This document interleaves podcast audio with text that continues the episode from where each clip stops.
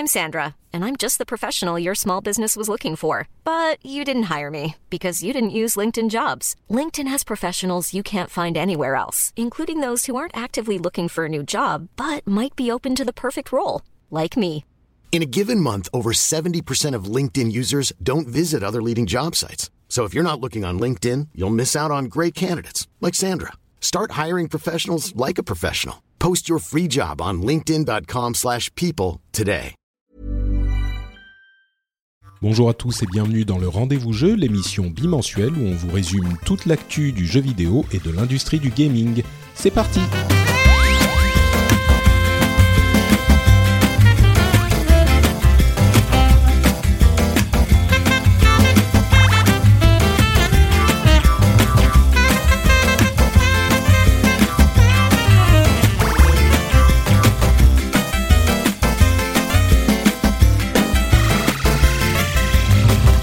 Bonjour à tous et bienvenue sur le Rendez-vous Jeu, l'émission où on vous résume toutes les deux semaines toute l'actualité du jeu vidéo. On vous parle des consoles, des PC, des jeux importants qui sortent, mais aussi des news et d'analyses tout à fait aiguës de l'industrie. Je suis Patrick Béja et aujourd'hui, pour m'aider justement dans ces analyses aiguës, j'ai l'immense plaisir de recevoir un habitué de l'émission qui vient régulièrement pour qu'on puisse s'écharper entre nous, pour qu'on puisse s'engueuler un petit peu. On va voir si ça ne va pas être le cas aujourd'hui. Comment ça va, Benoît ? Benoît Régnier alias Exserv.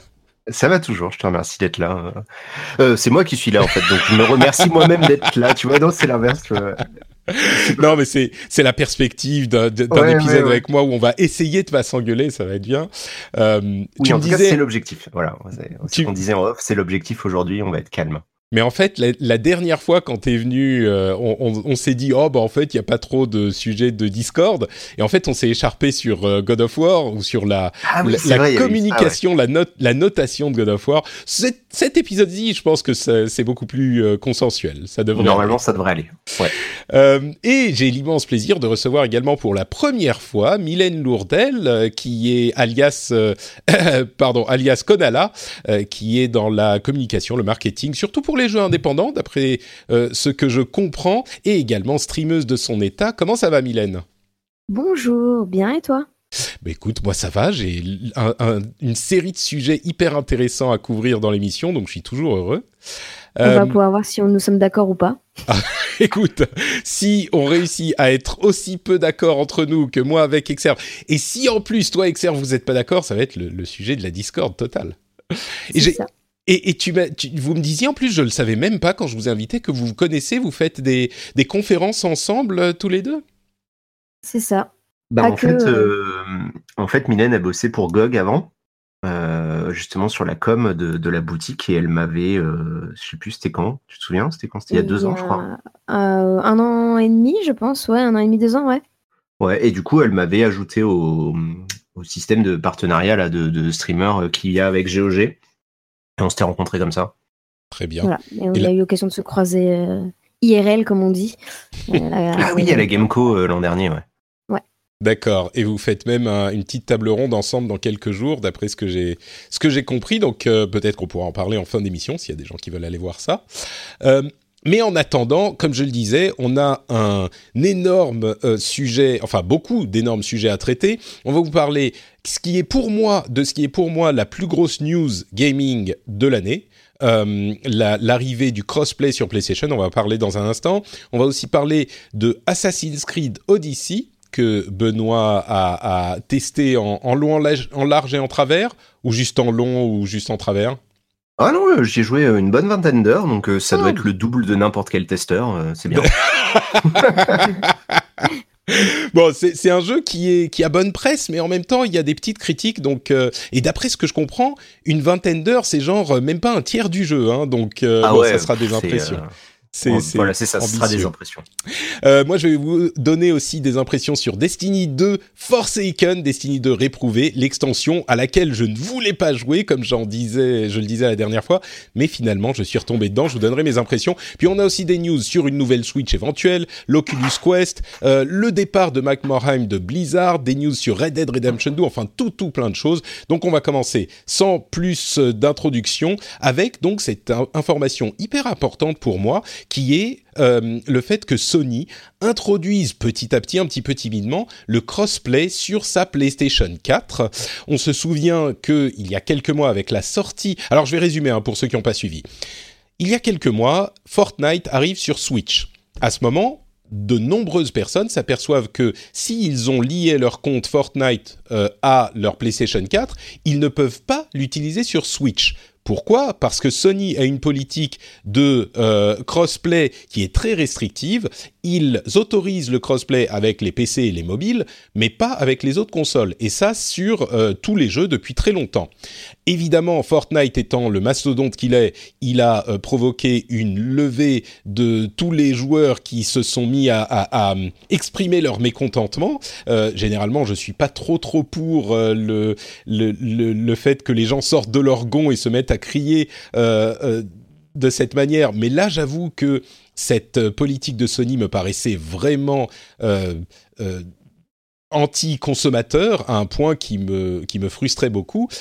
Et Sony ne pouvait pas ignorer cette évolution des mœurs, finalement, parce qu'aujourd'hui, on a l'habitude d'avoir, même pas que des jeux as a service, mais toutes nos utilisations de l'informatique, semble-t-il, sont aujourd'hui as a service, et on peut utiliser tous les services sur plein d'appareils. Donc, cette limite qu'imposait Sony était quelque chose d'antédéluvien dans le monde d'aujourd'hui, au jour d'aujourd'hui, dis-je avec beaucoup d'intentionnalité pour énerver ceux que ça énerve. Mais oui, donc... Ah oui, c'est vrai que c'est une expression qu'on n'est pas censé dire. Ah oui, on n'est pas censé, au jour d'aujourd'hui, ça ne veut rien dire. Ouais. Mais... Donc, Sony a bien reçu les complaintes et je pense a assez intelligemment essayé d'agir assez vite parce qu'ils auraient pu rester campés sur leur position, mais ils ont mesuré l'importance du problème et le fait que ça aurait pu se développer sur la prochaine génération, peut-être le choix de gens... oula, quelqu'un s'est cassé la gueule. Le choix de gens qui auraient pu aller sur d'autres consoles pour se dire « si je veux jouer avec le plus de gens possible, pas sur ma PlayStation 4 parce que je l'ai déjà, mais peut-être sur la suivante, je vais peut-être faire un autre choix. » Intelligemment, ils ont décidé de changer leur fusil d'épaule. Pourquoi est-ce qu'ils étaient tellement... C'est le chat de Mylène qui a fait tomber les télécommandes. Donc, il y avait... qu'est-ce que je disais ? J'en ai perdu mon... Ton chat m'a fait perdre le fil de mon raisonnement. Que ça pouvait faire perdre des ventes pour la prochaine génération. C'est ça, ça aurait pu peut-être faire perdre des ventes, je pense, donc ils ont agi assez rapidement. Et leur logique, c'était que si on pouvait utiliser... Parce que dans le crossplay, il n'y a pas que le crossplay, il y a aussi la cross-progression ou le cross-save. C'est-à-dire que vos comptes sont les mêmes, donc si vous achetez quelque chose ou si vous obtenez quelque chose sur une autre plateforme, vous pouvez également l'utiliser sur la plateforme que vous utilisez en ce moment.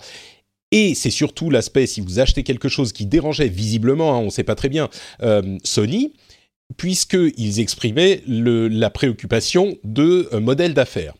Et la logique serait que si jamais, par exemple, on peut jouer à Fortnite sur toutes les plateformes, eh ben, Epic fait une promotion sur PC.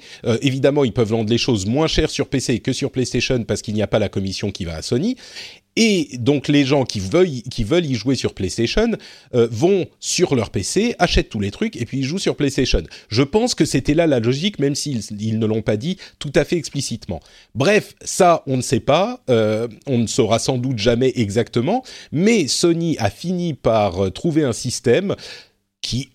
À mon avis, implique peut-être un paiement à Sony, d'une forme ou d'une autre, on ne sait pas très bien. Est-ce que c'est une somme de base ? Est-ce que c'est des commissions sur les objets qui ont été achetés sur d'autres plateformes et qui sont utilisés ? Alors, on ne sait pas du tout, mais quoi qu'il en soit, Fortnite est disponible dès aujourd'hui. Il y a une version bêta qui autorise le crossplay.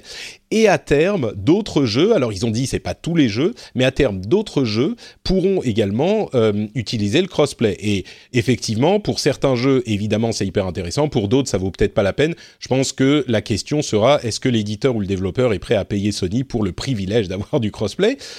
Mais il n'empêche, c'est quand même le début du crossplay sur la console. Donc là, je me retourne vers vous deux. Peut-être, Benoît, tu peux nous dire ce que tu en penses d'abord. Est-ce que c'est... Enfin, ce crossplay, est-ce que c'est important? Est-ce que tu t'en fous? Qu'est-ce que ça apporte? Alors, à titre perso, je m'en fous parce que je joue très peu en multi. Par contre, c'est un problème qui date depuis bien avant Fortnite, parce que dès la PS3, il y avait déjà des soucis et des prises de position assez franches de Sony envers Microsoft. À l'époque, d'ailleurs, les rôles étaient inversés. C'était Microsoft qui refusait de faire jouer, parce qu'ils étaient vraiment dans une position différente à l'époque. Ouais. Et du coup, eux, ils auraient bien voulu, tu vois, que les gens puissent jouer à Call of, par exemple, à la fois sur 360 et sur PlayStation 3. Évidemment, Sony, eux, en tant que leader, ça les intéressait pas. Mais bon, il y a eu pas mal de... C'est un vieux sujet, hein, le crossplay. Il y a eu tous les arguments marketing, les arguments financiers, les arguments techniques, comme quoi c'est pas si facile que ça, etc. Et Nintendo arrive, la petite entreprise japonaise qui est pas foutue de faire un système en ligne digne de ce nom, et pouf, le système fonctionne direct, il y a du cross-platform, ça marche alors que t'es en portable connecté à la 4G de ton téléphone. Donc forcément, ça fout un peu la loose pour Sony, parce que au final... je pense qu'ils ont voulu rester dans cette logique un peu hégémonique qu'ils avaient à l'époque de la Play 2 et de la Play 3. Et ouais, comme tu dis, je pense que ça montre plus qu'une évolution des mœurs, vraiment une évolution de la mentalité de Sony qui se rend bien compte que les usages changent, donc que eux aussi doivent s'adapter parce que tu vois, c'est Guillemot qui disait qu'il y aurait plus de consoles d'ici 2 générations, et dès que plus j'y réfléchis et plus je me renseigne sur le sujet, et je pense qu'il a pas tort, tu vois, le père Guillemot, on se dirige de plus en plus vers du streaming, des services, des abonnements, des trucs comme ça. Donc c'est vrai que le simple fait de jouer à une console et de se dire je ne peux jouer qu'avec les gens qui ont la même console et le même jeu, effectivement, ça paraît être un peu archaïque aujourd'hui. Bah, c'est intéressant ce que tu dis. On va y revenir, cette question de streaming avec Assassin's Creed sur Chrome dans un instant, mais au-delà de ça, sur Switch et sur Chrome, je ne sais pas si tu as vu, mais ouais. Google lance son test. Ouais, les deux, ouais.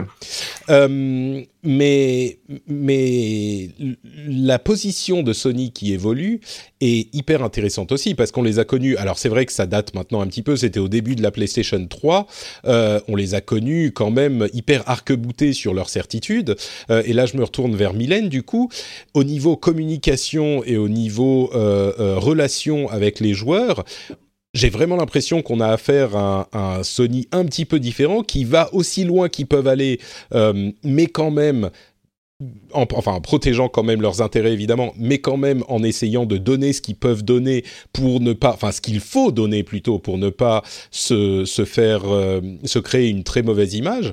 Est-ce que c'était à ce point, est-ce que le risque était aussi grand que ça, qu'ils n'ont mis que quelques mois à modifier leur policies, leur décisions, alors qu'ils semblaient tellement certains il n'y a pas si longtemps? Après, il faut déjà relativiser, quelques mois dans notre époque, c'est beaucoup. Tout le monde n'a pas le luxe de pouvoir attendre quelques mois avant de réagir à une forte grogne des joueurs, en fait. L'avantage de Sony, c'est qu'ils ont quand même une grosse fanbase. Et la question, c'est combien n'auraient vraiment plus acheté de PlayStation 4 ou l'auraient boudé ou boudé la prochaine génération s'ils n'étaient pas revenus dessus. Après, effectivement, pour leur image, revenir dessus en partie, c'était quelque chose d'assez nécessaire, sachant que c'est pas anodin de dire que ça va pas être pour tous les jeux. Concrètement, les gens grognent essentiellement pour Fortnite, ils leur donnent on va le faire pour Fortnite. La question, c'est à quel point ils vont l'étendre. Est-ce qu'ils le font, ils vont l'assouplir pour quelques jeux pour éviter la grogne, ou est-ce que le but, c'est vraiment de l'étendre à pas mal de jeux? Ça, l'avenir nous le dira, mais ça peut quand même aussi beaucoup nous montrer l'intention de Sony derrière. Est-ce que c'était vraiment faire taire la polémique en autorisant le jeu pour lequel c'était le plus gênant, ou alors si c'est aussi une perspective long terme en se disant on en a besoin pour continuer à se développer? Moi, pardon, vas-y. Ouais, vas-y. Non, Benoît, je t'en prie. Oui, je disais, moi je suis d'accord, parce que du coup, ça, pour l'instant, c'est vraiment de la réaction, quoi. C'est genre, Fortnite, c'est le phénomène, tout le monde y joue, les gamins, ils y jouent, etc., etc. Vite, faisons un truc qui permette de le faire, parce que derrière, on sait très bien qu'il y a déjà des disparités sur plein d'autres sujets, tu vois, par exemple, Fortnite.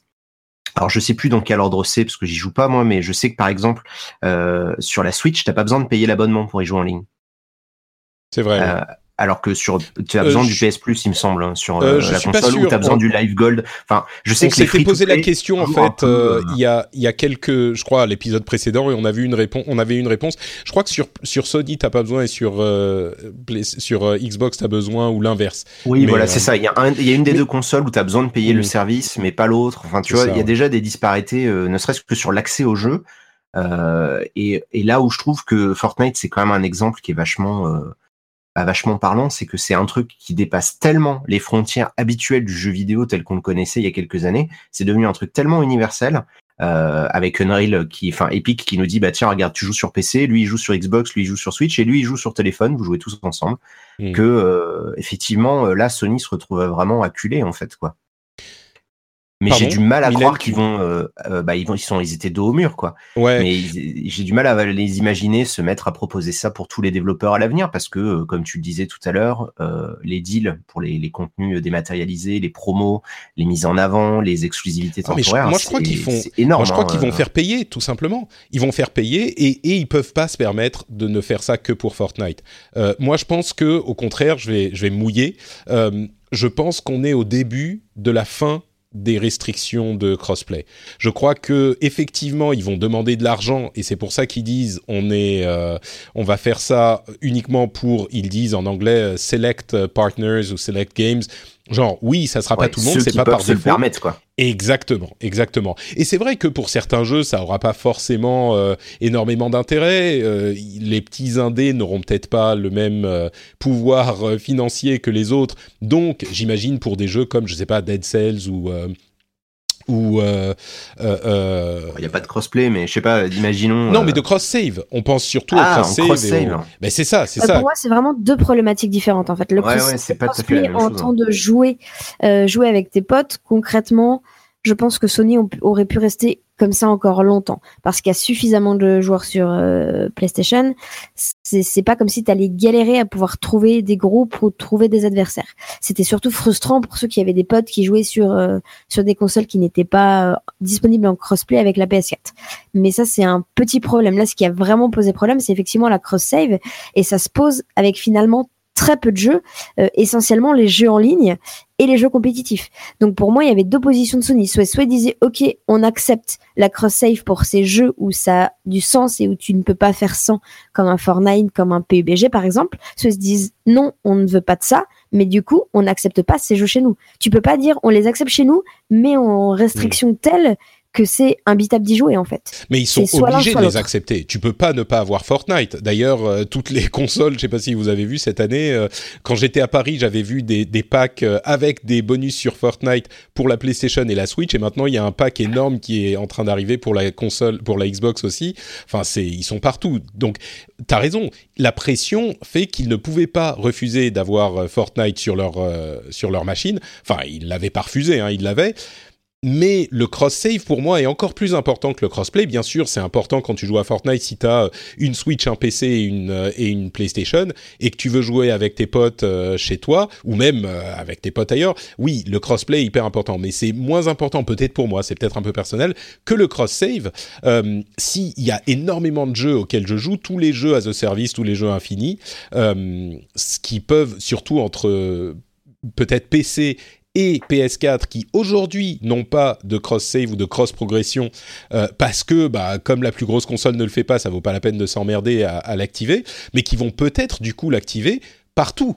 Il y a d'ailleurs énormément de jeux Blizzard, mais il y en a d'autres auxquels on peut penser. Pardon, Mylène ? C'est pas la majorité du catalogue. Concrètement, non, les jeux à service, t'en as très peu sur console, enfin c'est pas ce qu'il y a de le plus, et les autres jeux où ça pourrait être intéressant, t'achètes rarement ton jeu en 2 exemplaires, surtout au prix que ça coûte. Ah, mais moi je crois que justement ça va faire que il y a plein de gens, alors pas tout le monde, mais il y a des gens qui vont se mettre à acheter le jeu au moins sur PC et sur PlayStation, parce que c'est les deux plateformes les plus répandues, pour pouvoir y jouer comme ils veulent, où ils veulent.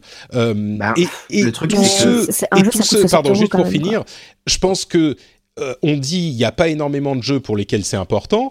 Mais ceux pour lesquels c'est important, c'est des opportunités, et c'est très important. Et les autres, oui, c'est moins important, donc c'est pas si gênant.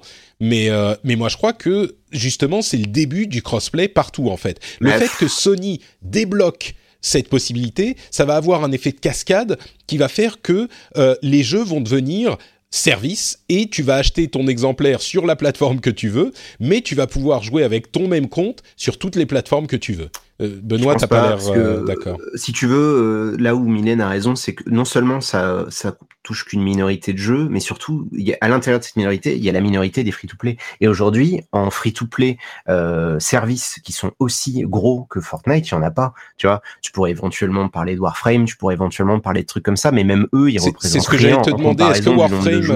Est-ce que Warframe, t'as le même compte sur Xbox et PlayStation ? Eh ben non, justement. Tu vois, t'as un compte. Du coup, ça, par exemple, ce que je dirais, c'est que le fait qu'il y ait du crossplay, ça pourrait par contre impliquer automatiquement du cross-save et le fait de conserver ta progression.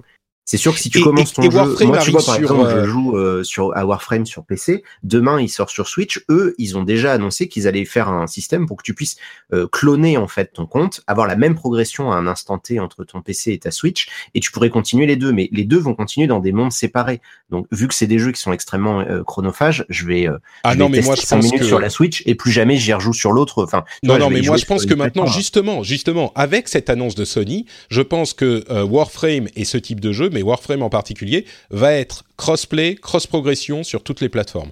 Je pense que si ils pouvaient le faire, connaissant un peu Digital Extreme maintenant, vu que ça fait quelques mois là que je suis tombé amoureux de ce jeu, je pense qu'ils sont en mesure de le faire. Ils aimeraient pouvoir le faire. Maintenant, effectivement, il y a des restrictions techniques, commerciales de ouf. Je pense que en arrière. Non, mais maintenant ils vont pouvoir. Maintenant, pas comme ça du jour au lendemain. Non, bien sûr, mais bien sûr. Mais je pense que les jeux vont être maintenant développés avec ça dans l'esprit. Bon, enfin bref, on a déjà fait 20 minutes sur le crossplay. Moi, je pense. On n'a pas parlé de la vraie annonce de Sony parce que le crossplay, tout le monde s'en bat les couilles. Ce qui est intéressant, c'est le changement de nom. Ça fait juste 10 ans qu'on demande à pouvoir changer notre identifiant PSN, quoi. C'est vrai. C'est immense comme nouvelle. Non, mais ça fait des années qu'ils en parlent et ils en faisaient des limites, des sujets. Enfin, tu vois, ils teasaient ça à chaque E3 depuis des années et des années. Et là, enfin, on va pouvoir le faire. Moi, je me trimballe un vieil identifiant qui date de 2006 ou 2007 quand elle est sortie. Et j'ai hâte de pouvoir avoir un Exserv ou une connerie comme ça parce que c'est relou, quoi. Il le monétise ou pas ? Mais bien sûr, évidemment. Moi, je pense qu'ils vont en donner un gratuit à tout le monde. Ouais, t'auras peut-être le premier gratos comme chez Microsoft. C'est ça. Mais c'est normal, tu veux pas que les gens changent de nom toutes les 2 minutes. Oui, bien sûr. Ouais. C'est juste que ça va leur rapporter un paquet de pognon, je pense. Bah, si le premier est gratuit, ça va. Si même le premier est payant, je pense que les gens vont grincer des dents. Mais, ouais, tout le monde sera content, t'inquiète. Et paiera quand même, quoi. Mais bien sûr. Oh, mais tout le monde va payer. Oui, moi, je paierai possiblement aussi. Mais c'est marrant parce que c'est Sean Layden qui en parlait au dernier PlayStation Experience l'année dernière. Tout le monde a fait cette blague, mais c'est marrant. Et il a dit, j'espère que l'année prochaine, vous n'aurez plus à me poser la question de savoir quand ça va arriver pour le prochain PlayStation Experience. Et bien sûr, ils ont annoncé que cette année, il n'y avait pas de PlayStation Experience.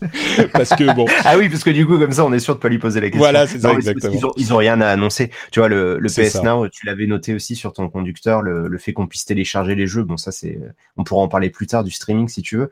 Mais là, cette année, ils sont vraiment en vitesse de croisière. God of War est déjà sorti. Last of Us 2, c'est pas pour tout de suite. Spider-Man est sorti. Ils ont pas de gros titres first party avant un petit bout de temps. Il y a Ghost of Tsushima dont ils pourraient parler. Il y a Days Gone qui a l'air de plus en plus. Non, mais lui, il va se planter. Je veux dire, le jeu, il arrive avec 10 ans de retard. Un open world avec des zombies, t'es là, genre, on est en 2018. Vous avez juste 6 ans de retard, quoi. Attendons de le voir quand même, mais c'est vrai que les impressions sont quand même un petit peu, on va dire, comment dire, moins enthousiastes que peut-être au moment de la première vidéo, quoi. Mais bon, donc il n'y aura pas de PlayStation Experience. S'il y a quelques annonces, ça sera peut-être au Game Awards, qui a toujours lieu en décembre également. Mais voilà, donc pour la partie Sony, avec les infos et les rumeurs, avançons. On parlait un petit peu de streaming et justement pour Assassin's Creed, on avait évoqué la dernière fois le fait qu'il sera disponible en streaming sur Switch, mais uniquement au Japon. Eh bien, aux États-Unis, il y a un test qui va être lancé très bientôt. D'ailleurs, je me demande même s'il n'a pas commencé déjà. On se souvient que Google était en train de travailler sur le projet, c'était Dolphin, je crois, je ne sais plus, bref, le projet de streaming de jeux de chez Google, et on pensait qu'il y aurait peut-être une console, une mini-console, une mini-box de streaming qui serait sortie, et ce à quoi on n'avait pas forcément pensé, c'est que, bah, bien sûr, quand tu fais du streaming, tu n'as pas besoin de matériel, tu peux juste utiliser le navigateur, et en l'occurrence, ils vont tester Assassin's Creed en streaming dans Chrome. Alors, c'est une session de test qui va durer, je crois, 2 mois, quelque chose comme ça. Mais à terme, ça pourrait offrir le service de jeu de Google qui sera... Alors, il faut quand même une connexion 25 mégas, etc. Un lag limité quand même pour un jeu solo comme Assassin's Creed. Ça sera pas pour tout le monde, mais pour certains. Et puis, on voit à 5-10 ans, ça... encore une fois, redessine un petit peu les contours de l'industrie avec la nécessité de la console et de la plateforme qui s'efface peut-être un peu et avec une compétition des éditeurs, d'acteurs comme Google ou d'autres qui vont pouvoir proposer des services de streaming à peu près n'importe qui et surtout aux développeurs, aux éditeurs qui eux-mêmes pourront également avoir ce type de technologie en place. Donc...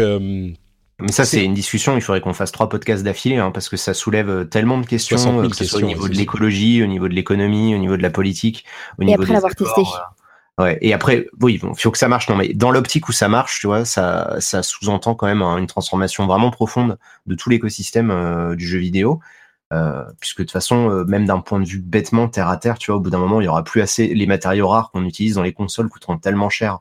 Que les consoles coûteront un prix fou et effectivement le streaming va être la solution pour on va dire sauver les meubles, parce que c'est vrai que d'ici 10 ou 15 ans je me vois pas payer ma PS6 1 500 ou 2 000 euros, tu vois. Oui, bon, je suis pas sûr que ça monterait à ce point-là, mais effectivement, c'est tout l'écosystème. Je t'invite à lire le dernier rapport du GIEC, honnêtement, ils sont tous sauf enthousiastes, hein. Je veux dire, là, vraiment, on va droit dans le mur, on y va à 200 à l'heure, et le jeu vidéo participe énormément à la catastrophe dans laquelle on va. Hein. Enfin, là, du coup, tu vois, on sort du jeu vidéo, mais c'est un sujet important, et je pense que c'est ça qui va s'inviter dans la discussion dans les années à venir. Il y a 7 ans, on penserait pas qu'on aurait des téléphones à 1 200 euros, quoi, et pourtant c'est le cas. Bah ouais, et les gens en plus se jettent dessus, n'est-ce pas, Patrick? Le mien, je l'ai payé à peine 1150. Je ne vois pas du tout ce que tu veux parler. Quelle promotion, vite, prévenons Frédéric Lu, il va faire un tweet. Mais carrément, je pense que oui, des consoles à 1 000 euros, il faut regarder le prix des PC, quoi.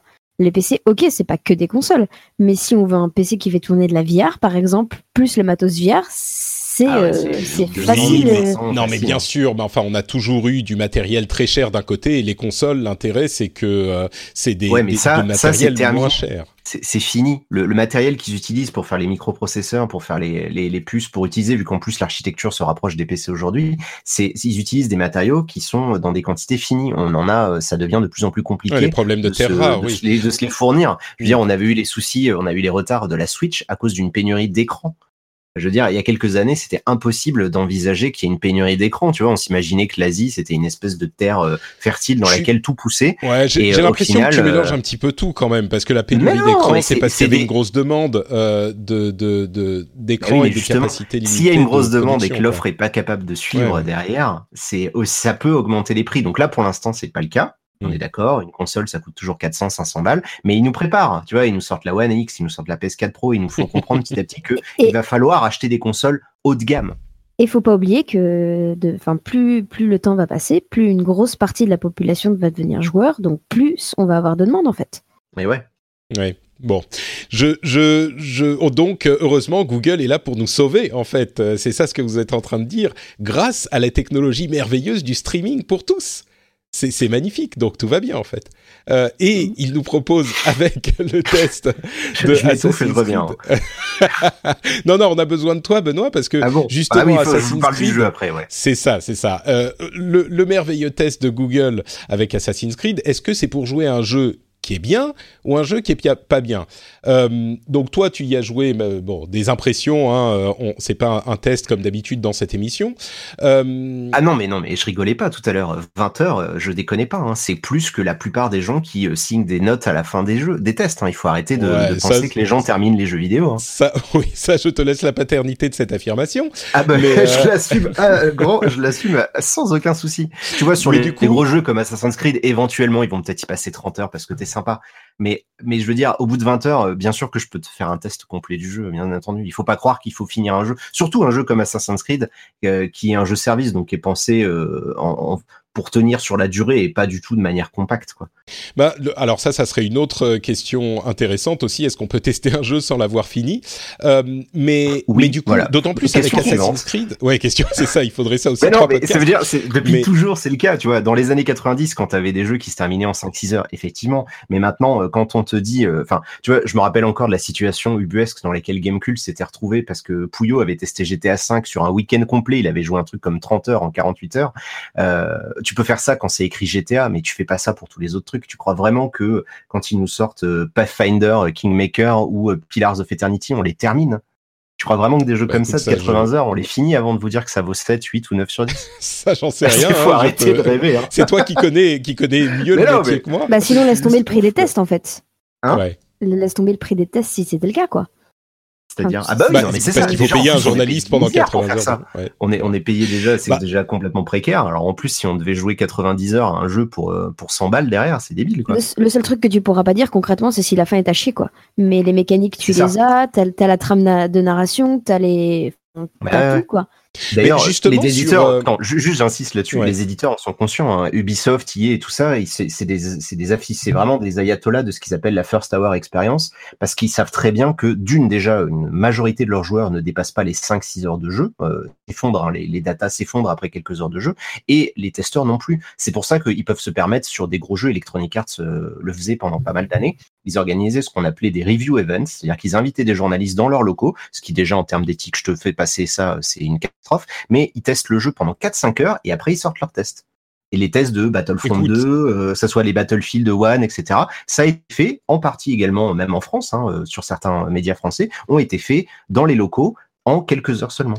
Ça, je t'avoue que j'ai du mal à y croire quand même qu'il n'aille pas ensuite... Alors qu'on donne les premières impressions après 5 heures, je veux bien le croire, mais ensuite qu'on ne teste pas le jeu avant de sortir le vrai test au moment de la sortie, que les gens n'y jouent pas plus longtemps que juste les 4 ou 5 heures effectivement d'event chez l'éditeur, ça j'ai du mal à y croire quand même. Il faut être sacrément... je veux dire... Ouvre les yeux. Polygon fait ça depuis des années. Polygon, ils testent leur jeu, ils te disent le test est en cours, ils te mettent une note, la note en cours, et un mois plus tard, ils te mettent la vraie note. C'est pas sur tous les jeux et c'est des conditions particulières. C'est de plus en plus régulier. Non, mais c'est sur des jeux as a service. Rien que sur PC, il y a 7500 jeux qui sortent par an. Bien sûr. Vous imaginez? Enfin, je veux dire, on n'a que 24 heures dans une journée, et déjà, testeur de jeux vidéo, c'est de base un métier qui prend énormément de temps. Enfin, je trouve ça fou que je dois l'expliquer si tu veux. Toi spécifiquement, du coup, j'ai bien compris ce que tu dis sur l'industrie en général, mais toi, est-ce que tu fais des tests avec notes? Je sais que tu travailles avec Gamecult notamment. Est-ce que tu fais des tests, tu mets des notes avec des jeux genre narratif sur un jeu comme un Assassin's Creed où il y a un début et une fin et bien sûr après tu continues à jouer, mais tu n'arrives pas à la fin de l'histoire et tu mets une note quand même? Ben bien sûr, mais depuis quand il faut avoir fini un jeu pour pouvoir en dire du bien ou pas? Bah je sais pas, moi j'ai l'impression. C'est une vraie question. Je pense qu'il faut briser cette idée reçue. Il faut briser cette idée reçue de la part des gens. À aucun moment donné, tu veux dire, regarde, on va prendre un exemple qui va te parler. On va prendre Diablo 3. Diablo 3, si les testeurs avaient pu y jouer des centaines et des centaines d'heures, jamais il aurait eu la critique qu'il a eue. Parce que le jeu, à l'époque de la version vanilla, quand tu le terminais 3 fois, il y avait le 4e niveau de difficulté qui était qui était injouable. C'était une horreur. Le jeu s'est cassé la gueule au niveau, il a eu une image, tous les soucis d'image qu'il a eu sont en partie à cause de ça et du lancement catastrophique. Et pourtant, le jeu a 91 ou 92 sur Metacritic. Pourquoi? Parce que les testeurs ne pouvaient pas jouer jusqu'à ce moment-là. En fait, regarde, c'est qu'il y a plein de paramètres. Il faudrait que un jeu de 80 heures, ça veut dire qu'il faut que tu l'obtiennes peut-être 100 ou 120 heures avant sa sortie. Ça veut dire des leaks, ça veut dire envoyer des consoles debug, ça veut dire avoir la version Gold suffisamment disponible en avance. C'est pas le cas pour tous les jeux. Il y a pas beaucoup de jeux qui sont disponibles 3 semaines avant qu'ils sortent. C'est très très rare. Spider-Man, tu vois, il y a une news comme quoi il était Gold 1 mois avant la sortie. C'est devenu des licornes, ces jeux-là qui sont finis avant de sortir. La plupart des jeux sont finis 1 semaine ou 2 semaines après être sortis, puisqu'il y a des patchs Day One, etc., etc. Donc ça sous-entend de donner l'accès aux gens. Et comme il y a une urgence de la part des joueurs. Les joueurs, ils veulent avoir leur note à l'instant T. Bien sûr, non mais je comprends tout ça. Je pense qu'on est au courant de tout ça, mais il y a, je suis d'accord qu'il y a des cas, les jeux qui ont une très très très longue durée de vie, des jeux comme des jeux compétitifs ou des jeux as a service qui durent très longtemps. On parle de Diablo. Diablo, c'est un jeu, tu le finis et après le vrai jeu commence. Destiny, pareil. Mais il y a énormément de jeux aussi, et c'est de ceux-là que je veux parler, où tu as une sorte de ligne de fin qui est relativement logique à placer, c'est-à-dire la fin de la campagne solo. Un jeu comme Assassin's Creed, tu as une campagne solo qui dure 20, 30, 40, 50, 60 heures, visiblement 70 heures dans le cas de ce dernier. Un jeu comme GTA, t'as la campagne. Alors c'est peut-être artificiel, je suis d'accord, ça teste pas tout le jeu. Non mais laisse-moi finir. Ouais. Donc je pense que la règle entre guillemets artificielle, et que moi d'ailleurs j'essaye de suivre dans cette émission, c'est que si tu as fini entre guillemets la campagne solo, quand il y a une campagne solo, je pense qu'on est légitime de dire t'as une bonne appréciation du produit et tu peux dire que tu fais un test de ce produit. Par contre, si t'as pas fini la campagne solo, c'est un petit peu plus compliqué. C'est là que moi, encore une fois, de manière peut-être un petit peu subjective, je mets la règle. Pour mais toi, non, ça correspond pas. Jamais, mais c'est fini cette époque-là. Enfin, c'était les années 90. Effectivement, oui, quand t'as Sonic ou Aladdin ou le Roi Lion. C'est des jeux comme ça. Il y a Spider-Man, The Last of Us, Assassin's Creed, God of War. Spider-Man, au bout de 2 heures, tu sais que c'est pas un bon jeu. T'as pas besoin d'aller jusqu'au bout pour savoir que le jeu il est raté. Enfin, non, mais c'est très important d'insister là-dessus. Il faut surtout pas croire que tu as une légitimité supplémentaire sous prétexte que t'as vu les crédits du jeu. Ça, c'est faux de le croire. Non, comme c'est pas une légitimité supplémentaire, c'est une meilleure appréciation, c'est une meilleure compréhension du truc. De toute façon, les studios, ils abandonnent les jeux avant la fin. La fin des jeux, souvent, est bâclée parce qu'ils n'ont plus les moyens financiers et humains de pouvoir les terminer. La plupart des jeux, le contenu endgame est justement bâclé parce qu'ils savent très bien que la plupart des gens ne pourront pas aller jusque-là. Bon, écoute, moi je suis pas du tout d'accord avec toi, mais c'est pas la première fois. En fait, regarde, du coup, parlons d'Assassin's Creed. Non, mais il y a un truc qui est important, c'est que c'est pas l'histoire d'être d'accord ou pas. Je t'explique juste la réalité. Donc en fait, que tu sois pas d'accord avec la réalité, ça te regarde. Mais maintenant, le monde du jeu vidéo et des tests de jeux vidéo, ça fonctionne comme ça. Bon, encore une fois, je te laisse la paternité. Voilà. Oui, mais on peut prendre plein des exemples, les gars. Effectivement, il y a plein d'exemples. Mass Effect 3 a eu des très bonnes notes, et tous ceux qui sont arrivés à la fin ont dit putain, mais c'est de la merde.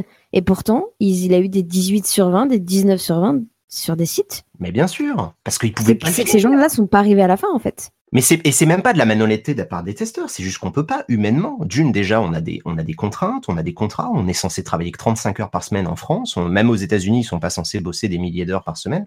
Au bout d'un moment, on est des humains, on peut pas jouer 24 heures sur 24, tout ça pour dire aux gens, c'est cool, mais les 2 dernières heures de fin de votre jeu qui dure 80 heures, c'est un peu moins bien.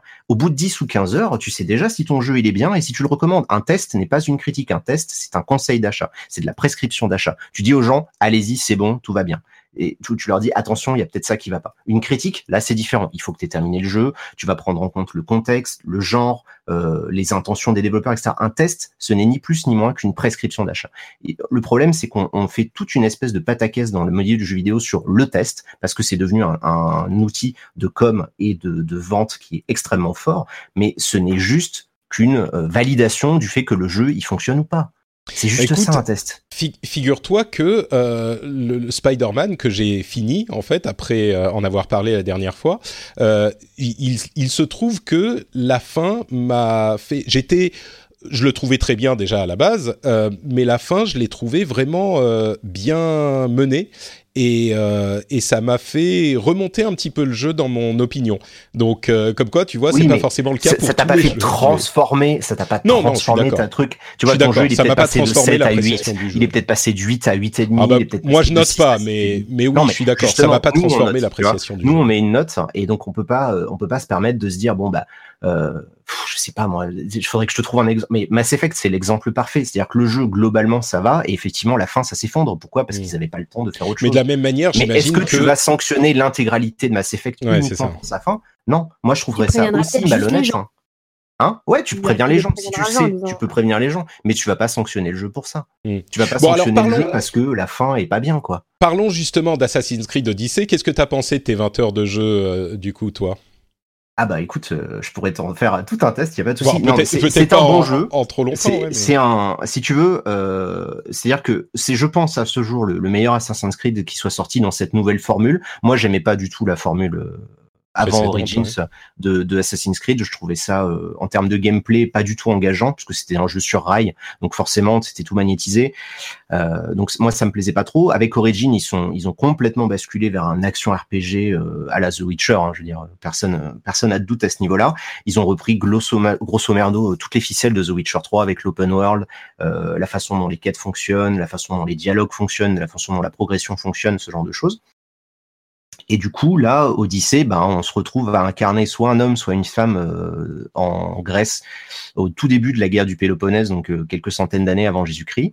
Et on peut se balader dans quasiment toute la Grèce. C'est très grand, il y a une trentaine d'îles à visiter, il y a quasiment toute la Grèce, tout le continent, enfin la partie continentale de la Grèce qu'on peut visiter intégralement. Il y a des batailles en bateau, on peut se balader à cheval, on va visiter des lieux mythiques, on va rencontrer des personnages historiques. Donc, comme d'habitude, du côté de chez Ubisoft, toute la partie réalisation, tu vois, mise en scène, atmosphère, ambiance, ils sont champions du monde là-dessus. Moi, je suis vraiment bluffé. Je joue au jeu et c'est le voyage, quoi. Tu te balades dans des paysages qui sont vraiment sublimes. Encore plus que Origins, du coup ?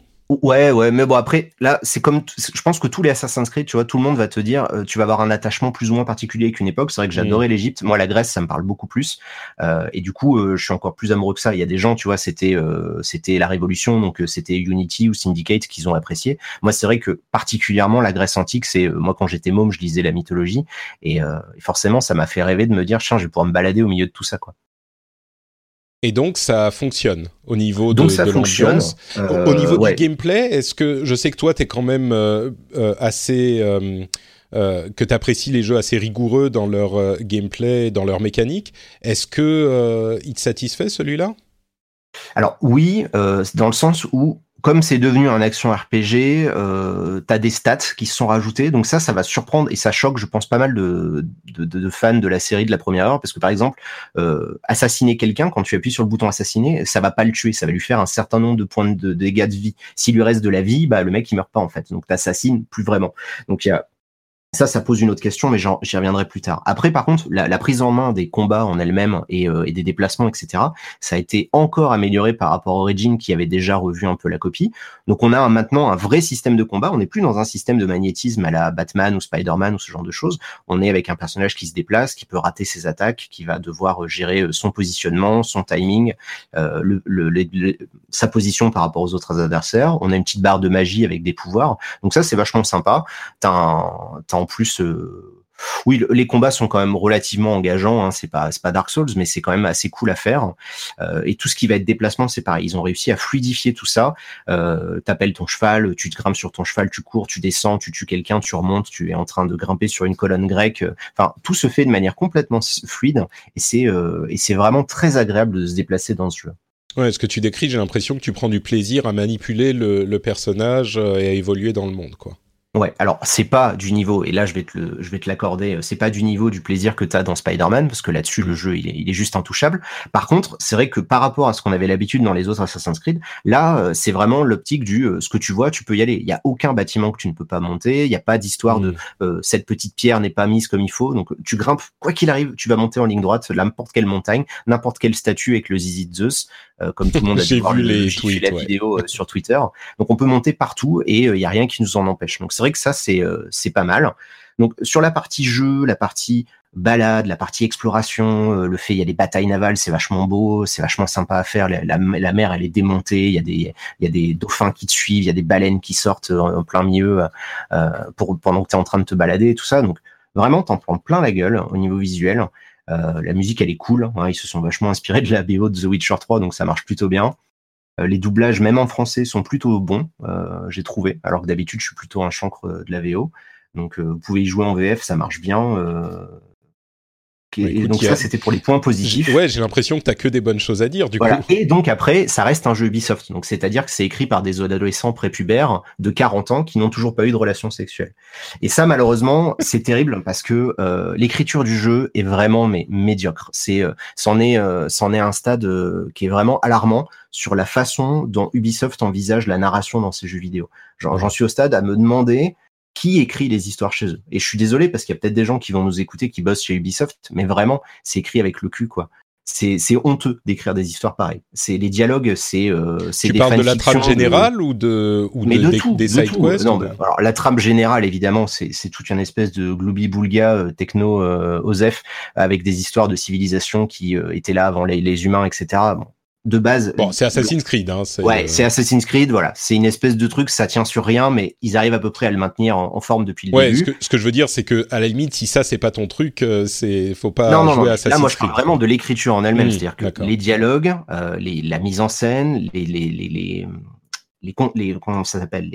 situations que tu vas vivre sont vraiment, sont mal écrites, ce qui déjà, bon, c'est pas cool, mais parfois sont carrément insultantes, voire offensantes, voire carrément gênantes. Enfin, j'ai balancé sur Twitter l'autre jour la mini-quête où tu prostitues ton personnage pour coucher avec une vieille femme parce que son mari est plus capable de la satisfaire sexuellement. Les dialogues, mais honnêtement, j'ai vu des films sur M6 le dimanche à minuit qui étaient mieux écrits, quoi. C'est honteux de voir des trucs pareils, hein. Il faut bien le savoir. C'est-à-dire que si vous allez jouer à Assassin's Creed, vous allez en prendre plein les yeux, ça va être le voyage, ça va être National Geographic dans votre console. Par contre, vous attendez pas à autre chose qu'une espèce de nanar mal écrit, un vieux roman. Enfin, c'est honteux. C'est juste honteux. Moi, j'ai pas les mots pour décrire. Entre ça, peut-être que... Ah pardon, vas-y. Tu m'intrigues. C'est catastrophique dans le sens où c'est mal écrit ou dans le sens où c'est aussi très sexiste? Ah bah les deux. Les deux, du coup, parce que ils étaient tout fiers de nous dire, regardez, vous allez pouvoir jouer une femme, mais les situations, elles sont horribles, parce que du coup, j'imagine qu'ils doivent, comme souvent, se cacher derrière l'excuse de la justesse historique, pour dire que dès que tu vas croiser une nana, elles sont toujours dans des situations de soumission, elles sont toujours dans des situations complètement improbables, où tu vas avoir, donc là, tu vois, c'est la quête où, tu vois, c'est genre une quête où tu te sens qu'ils essayent d'être un peu progressistes, où c'est la vieille femme qui t'aborde comme ça au détour d'une rue et qui te dit, une prêtresse m'a expliqué que pour garder la jeunesse, il fallait que je continue à avoir des rapports sexuels tout le temps, et je te fais les dialogues quasiment verbatim, hein. C'est presque ça qui est dit, et elle nous dit, il me faut un scrotum de taureau et des couilles de lion pour pouvoir me faire un produit qui va rendre la vigueur à mon mari un peu vieux, tu vois. Et donc, toi, tu vas chercher ça, tu reviens, là, tu as le choix, parce qu'il y a des choix de dialogue. Bon, il n'y a pas vraiment de conséquences, mais il y a des choix de dialogue où tu peux, en gros, juste demander ton argent et te barrer et laisser le petit vieux qui a l'air complètement terrifié à l'idée de devoir coucher avec sa femme, ou tu peux te proposer de le remplacer. Et dans ce cas-là, tu as une espèce de petite image où tu vas voir, tu sais, avec des petits fondus, la journée qui va passer, tu sais, avec le soleil qui va se coucher, avec le petit vieux qui attend comme ça, comme un con dans sa maison. Et le lendemain, tu vois Cassandra qui sort, genre, ah, bah voilà, bon, bah, elle devrait pas te faire chier pendant une journée maintenant. Tu vois. Et l'autre, il dit, voilà une grosse bourse d'argent pour toi. C'est un peu con, mais ça me paraît pas hyper sexiste, particulièrement. Enfin, je serais curieux de savoir si comme ça, c'est tout le jeu qui est comme ça. Je serais curieux de savoir si tu joues, si tu veux, leur argument, c'était de dire, il va y avoir des relations matures, vous allez pouvoir avoir des relations sexuelles. Putain, mais ils auraient mieux fait d'arrêter, quoi. Enfin, honnêtement, je veux dire, même The Witcher 1, le premier, qui était quand même extrêmement misogyne, il en était pas à ce stade-là, quoi. C'est vraiment, pour moi, on est sur un mauvais film porno allemand avec bonjour madame, je viens réparer la plomberie. C'est que ça. Et de cette manière, c'est ça qu'ils ont mis quand ils disaient c'est un jeu mature et on a des relations. Ouais, et du coup, c'est dommage parce que ça te sort complètement de l'univers. Tu vas avoir des passages qui sont et c'est pareil. Je veux dire, ça c'est la partie un peu qui est vraiment choquante. Mais même quand ils essayent, tu vois, tu vas croiser des types comme Socrate, tu vas croiser des philosophes ou des historiens. Les mecs, ils ont des dialogues qui sont dignes de Plus belle la vie, quoi. Donc, c'est des philosophes du dimanche, c'est honteux de lire des trucs pareils. Ils auraient mieux fait, en fait, de pas les faire intervenir, d'inventer des personnages fictifs. Mais ça a toujours été le cas dans Assassin's Creed. Je me souviens. Ouais, mais moi, j'ai pas trop joué. Leonardo da Vinci. Je te donne mon avis sur Odyssey. Ouais. Hein. Ouais, je comprends. Mais ça, je crois que ça choquera pas trop les fans de la série. Ça a toujours été hyper à la truelle. Et on met tous les personnages historiques qu'on peut et c'est complètement ridicule. Si on part comme ça, rien ne va les choquer, les fans. Non. C'est pas le problème. Hein. Ouais, non, mais je suis d'accord, je comprends. J'ai une autre question, du coup. J'ai beaucoup entendu que, pour en revenir à la question de la durée du jeu, qui est, selon les retours que j'ai eus, de 70 ou 75 heures pour la campagne solo. Du coup, je me demande, est-ce qu'il y a quand même du remplissage ou est-ce que c'est... Non, c'est est-ce qu'il n'y en a pas. Ah, d'accord, ok, ouais. Mais tout est du remplissage. C'est, ils savent pas faire des open world, Ubisoft. Ils ont jamais su le faire et j'ai pas l'impression qu'ils soient en train de l'apprendre. Je veux dire, tous leurs jeux open world, que ce soit les Far Cry ou quoi, c'est du remplissage. C'est, tu vas avoir 4-5 situations qui vont être mélangées entre elles et tu vas toujours avoir les mêmes choses. Tu vas avoir le fort à attaquer, tu vas avoir le village à sauver, tu vas avoir l'attaque de bandits, il va falloir sauver les gentils civils qui passaient par là. Enfin, mais sur la trame narrative, c'est ouais, pas un truc qui est engageant justement, où il y a une histoire qui est passionnante à suivre, ou tu vois, c'est possible aussi quand même. En fait, ça va dépendre. Moi personnellement, ça marche dans le sens où il me lâche la grappe, parce que vu comme c'est mal écrit, si en plus il me foutait ça en pleine tronche et que j'avais pas le choix que de la supporter, je pense que ça m'aurait repoussé. En fait, le jeu, à un moment donné, il te dit ah voilà les Illuminati qui dirigent le monde dans l'ombre, c'est exactement ça, hein. Voilà les méchants Illuminati avec leurs pyramides, et voilà tous ceux qui y sont, et t'as une carte avec une espèce de schéma avec tous les gens que tu dois aller assassiner, et tu dois enquêter sur ces gens-là pour tous les tuer et remonter jusqu'à la source avec le grand méchant de ce culte secret à assassiner. Et j'imagine que l'histoire s'arrêtera pas trop longtemps après ça. D'accord. Mais, et du coup, t'es relativement libre. C'est-à-dire que c'est à toi de choisir d'aller enquêter. T'as évidemment une espèce de limitation par le fait que les niveaux dans le jeu sont extrêmement restrictifs. C'est-à-dire que si toi t'es niveau 10, tu tombes sur un ennemi niveau 11, il y a de grandes chances que tu puisses pas le tuer.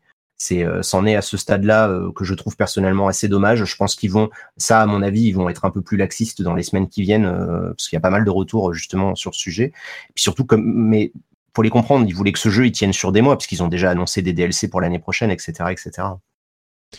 Bon, donc dans l'ensemble, t'as été plutôt positif au début, plutôt négatif sur la deuxième moitié. Non, c'est pas ça. C'est-à-dire que dès le début, je trouvais que c'était mal écrit, mais j'y joue quand même parce que c'est quand même une bonne balade, une bonne expérience, tu vois. Mmh. D'accord.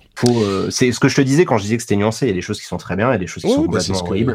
C'est ce que je disais, oui. Il y a des aspects positifs, des aspects négatifs, mais dans l'ensemble, c'est une expérience qui est pas désagréable. Après, si vous aimez les jeux narratifs, faut pas jouer à Assassin's Creed. Ah, mais non, mais ça, c'est de toute façon, il fallait pas dès le début. Hein. Voilà, vous avez eu un problème, on vous a mal conseillé. Mais par contre, je vais pas le finir, on va pas se mentir, tu vois. Ouais. Par contre, je peux te dire qu'effectivement, ça vaut 7,5 sur 10, il y a pas de problème. Mm. Mais jamais je vais le finir. D'accord. Je suis pas fou. Il y a des gens qui aujourd'hui ils ont pas pu commencer Odyssey parce qu'ils sont toujours en train de jouer Origins. Et c'est pas des testeurs, c'est pas des professionnels, c'est juste des joueurs. Mais même eux, ils ont pas le temps. C'est des jeux qui sont beaucoup trop longs aujourd'hui. Là, c'est trop. Pourtant, on entend souvent certains joueurs qui disent que les jeux sont pas assez longs aujourd'hui. Mais bon, c'est sûr qu'il y a différents types de joueurs. Bah, ils ont qu'à se mettre dans Destiny et puis voilà, c'est fini. Ou Warframe. Oui, ou Warframe, c'est pareil. Bah justement, alors juste quelques mots, je parlais de Spider-Man tout à l'heure, je vais juste ajouter quelques mots pour préciser. Effectivement, moi le jeu m'avait beaucoup plu quand j'ai commencé à y jouer il y a à sa sortie. C'est vraiment le jeu, sans doute le meilleur jeu Spider-Man qui soit sorti. Je disais que il était un petit peu décevant par certains aspects, notamment... je sais plus où j'en étais exactement, mais je trouve que le jeu d'acteur, la narration et l'écriture sont au final très bonnes. Et après l'avoir fini, j'en ai une meilleure opinion que quand j'en avais parlé la dernière fois encore. Je trouve qu'il est... alors, il y a certains moments où ça se casse un petit peu la gueule. Il y a certains aspects du jeu, effectivement, qui auraient pu être meilleurs. Mais dans l'ensemble, j'en ai une meilleure opinion après l'avoir fini que quand j'en étais au milieu. Donc, il y a certains trucs qui m'ont vraiment plu. Donc voilà, juste pour dire que je vais pas en refaire mille impressions, mais juste pour dire que Spider-Man au final très bonne expérience, encore plus que je pensais au début. Et toi donc Benoît, c'était pas ton truc Spider-Man d'après ce que je comprends. Non, mais parce que mais moi c'est un jeu très grand public, mainstream, machin, donc forcément moi je vais pas forcément m'y retrouver quoi, tu vois. C'est un open world tel qu'on en faisait il y a 5 ans, faut aller chercher des sacs à dos, faut aider des gens dans la rue, etc. Par contre, c'est ultra beau. La balade, moi j'ai joué 2 heures, j'ai fait 2 heures de me balade dans New York avec mes petits fils d'araignée. Je trouvais ça génial et ça m'a suffi. Le jeu m'a pas donné envie d'aller plus loin, quoi. Je comprends. Ça m'a suffi. C'est un excellent moteur de déplacement dans une ville. De déplacement de Spider-Man. C'est génial. Ah ouais, non mais c'est incroyable ce qu'ils ont fait comme boulot là-dessus. Maintenant, le reste derrière, je pense que si t'es pas de base amateur du personnage ou des comics, le jeu te cherche pas du tout à te convaincre de découvrir cet univers-là, quoi. Parce que c'est beaucoup de références, faut savoir ce qui s'est passé avant. Moi, tu vois, j'étais encore à l'idée que Peter Parker, c'était un journaliste. Apparemment, maintenant, il est devenu laborantin. Moi, je n'étais pas au courant, on ne m'avait pas dit. Et du coup, c'est des gens sur le chat qui m'ont dit « Ah oui, mais alors en fait, il s'est passé ci, il s'est passé mi, etc. » Je crois que même si t'as pas les gens sur le chat, le jeu te présente. Ce que tu dois savoir, c'est que Peter Parker est Spider-Man. Le reste, bon, tu le comprends. À la limite, le fait qu'il soit laborantin, c'est pas si important que sa relation avec Otto Octavius qui évolue au cours du jeu. C'est un truc qui m'avait gêné, dont je me souviens, parce que j'y ai pas joué longtemps, donc c'est vraiment là pour le coup des vraies impressions. J'y ai joué 2 heures, mais c'était que l'alternance des phases de gameplay était vraiment mal amenée. C'est-à-dire que d'un coup, t'es ultra libre et d'un coup, tu dois traîner une espèce de char d'assaut et pour une raison X ou Y, tu dois résoudre des puzzles qu'on te demanderait de faire dans le Mickey Parade spécialité, tu vois. Et t'es là, genre. Mais c'est quoi le rapport ? Enfin, je voyais pas du tout le délire de pourquoi ils nous imposaient des phases de gameplay comme ça. De science, je me souviens d'une phase aussi d'expérience scientifique. Ouais, il y avait aussi un truc d'infiltration dans un musée. Et pareil, c'était assez mal amené, c'était assez mal fait. Et ça c'est un peu symptomatique de ces gros jeux comme ça qui demandent tellement de gens que les différentes phases de gameplay vont pas entre elles. Tu vois, du coup, t'as des très bonnes phases de gameplay, les déplacements, les combats étaient super bien mis en scène, la chorégraphie c'était ouf et tout. Mais c'est vrai que tout le monde s'accorde à dire que sur l'infiltration, en tout cas, c'est un des points faibles du jeu. Ça, je suis assez d'accord. Bon, bref, donc, Spider-Man, quand même une bonne expérience pour moi, quoi qu'il arrive. Et puis, je vais parler de Destiny 2. Je vais essayer de ne pas passer 2 heures dessus non plus, parce qu'on a déjà fait très long. Mais Destiny 2, pour ceux qui s'en souviennent, j'avais adoré le 1, malgré ses très nombreux défauts. Le 2, quand il est sorti, j'avais joué... justement, ça évoque complètement ce que disait Benoît. Les 80 premières heures étaient super, et puis il y avait des gros défauts de conception du endgame qui faisait que, au final, en fait, leur péché, c'était qu'ils avaient décidé de transformer le endgame de Destiny en un jeu où on pouvait progresser pendant 4 heures par semaine, et puis après on pouvait poser la manette et aller faire autre chose de sa vie. C'était vraiment une intention de design à la base, et le problème c'est que, j'imagine que l'idée c'était d'attirer des gens un petit peu moins core gamer, un petit peu plus casual, qui se disent on peut suivre le rythme, même si on ne joue que 4 heures par semaine. Le problème c'est que les gens qui adoraient Destiny, c'était des gens qui voulaient jouer beaucoup plus longtemps que ça, et donc ils se sont retrouvés extrêmement frustrés de ne pas avoir de progression dans le jeu, parce qu'ils faisaient leurs 4 heures au moment du reset de la semaine, et puis ils avaient plus rien à faire. Donc ça, c'était le problème de Destiny 2 au moment où il est sorti l'année dernière. Les mini DLC de l'année sont sortis, n'ont pas vraiment arrangé le problème, et est arrivée la grosse extension Destiny Forsaken, Destiny 2 Forsaken, qui, d'après tout ce que j'entendais, et c'est pour ça que j'ai fini par l'acheter au prix de l'extension seule, donc j'ai eu les mini extensions l'année dernière gratuitement, très important pour moi parce que je voulais pas les payer pour ne pas y jouer, ce qui m'aurait paru complètement qui aurait été une sorte d'arnaque totale. Au final, je les ai eu gratuitement, donc ça va. Mais je suis content de l'avoir fait parce que ce que disaient tous les retours que j'en entendais était que vraiment le jeu est arrivé à un stade de maturité où ils ont finalement trouvé le bon équilibre entre les nouveaux systèmes de Destiny 2 et l'attrait de Destiny 1 qui incluait une progression longue, bien sûr, et tout un tas de choses relatives aux secrets en jeu que la communauté se réunit pour découvrir et pour rechercher. Il y a vraiment une vraie vie de la communauté autour de ce jeu. Et au final, le jeu, pour pas la faire pendant 40 heures, le jeu est vraiment très bon.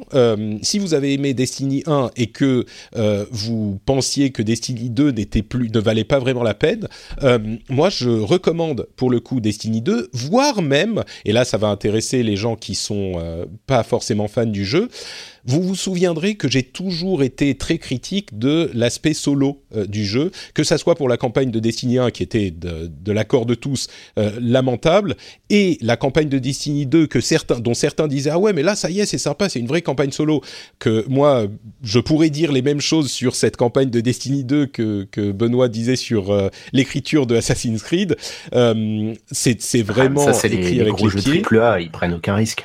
Alors, j'irai pas jusqu'à dire que là, avec Destiny 2 Forsaken, ils prennent des risques, mais par contre, la campagne... Hey, it's Paige DeSorbo from Giggly Squad. High quality fashion without the price tag. Say hello to Quince. I'm snagging high-end essentials like cozy cashmere sweaters, sleek leather jackets, fine jewelry, and so much more, with Quince being 50 to 80% less than similar brands. And they partner with factories that prioritize safe, ethical, and responsible manufacturing. I love that. Luxury quality within reach. Go to quince.com/style to get free shipping and 365-day returns on your next order. Quince.com/style. I'm Sandra, and I'm just the professional your small business was looking for. But you didn't hire me because you didn't use LinkedIn Jobs. LinkedIn has professionals you can't find anywhere else, including those who aren't actively looking for a new job, but might be open to the perfect role, like me. In a given month, over 70% of LinkedIn users don't visit other leading job sites. So if you're not looking on LinkedIn, you'll miss out on great candidates like Sandra. Start hiring professionals like a professional. Post your free job on linkedin.com/people today. Attendez pas du tout, surtout que j'ai fait les deux campagnes des mini DLC l'année dernière et qu'ils étaient complètement au pire niveau de Destiny, eh bien, cette campagne de l'extension, franchement, elle est pas mal du tout. Alors, ça reste un FPS pour lequel la campagne n'est pas la chose la plus importante, mais la campagne est sympa, elle est bien écrite, elle est assez longue, et surtout, un truc hyper important, c'est que elle fait des zigzags entre des aspects solo, moyennement, relativement narratifs, et des aspects multi du jeu. C'est-à-dire que, évidemment, un des gros aspects de Destiny, comme la plupart de ces jeux as a service, mi-MMO, on va dire, inclut des sections de jeu où on va jouer avec d'autres joueurs, on va être amené dans des événements publics auxquels les gens vont collaborer. Enfin, il y a toute cette partie multi qui s'intègre de manière très seamless, naturelle avec le jeu. Et souvent, les campagnes sont assez, on dit en anglais, divorcé de cette partie multi. Et ben là, il l'intègre complètement, c'est-à-dire qu'il y a des moments où on va devoir faire des missions en partie multi, on va naturellement se mettre à jouer avec d'autres gens, et puis on revient à une partie solo, et puis on va explorer une zone un petit peu plus ouverte, etc. C'est, je dirais, je sais pas, peut-être entre 10 et 20 heures, je sais pas exactement, mais ça donne, ça fait un truc que je n'attendais pas du tout et qui est inédit pour ce jeu, et possiblement pour ces types de jeux en général, c'est que après avoir fait la campagne, laisse-moi dire ce que je voulais dire.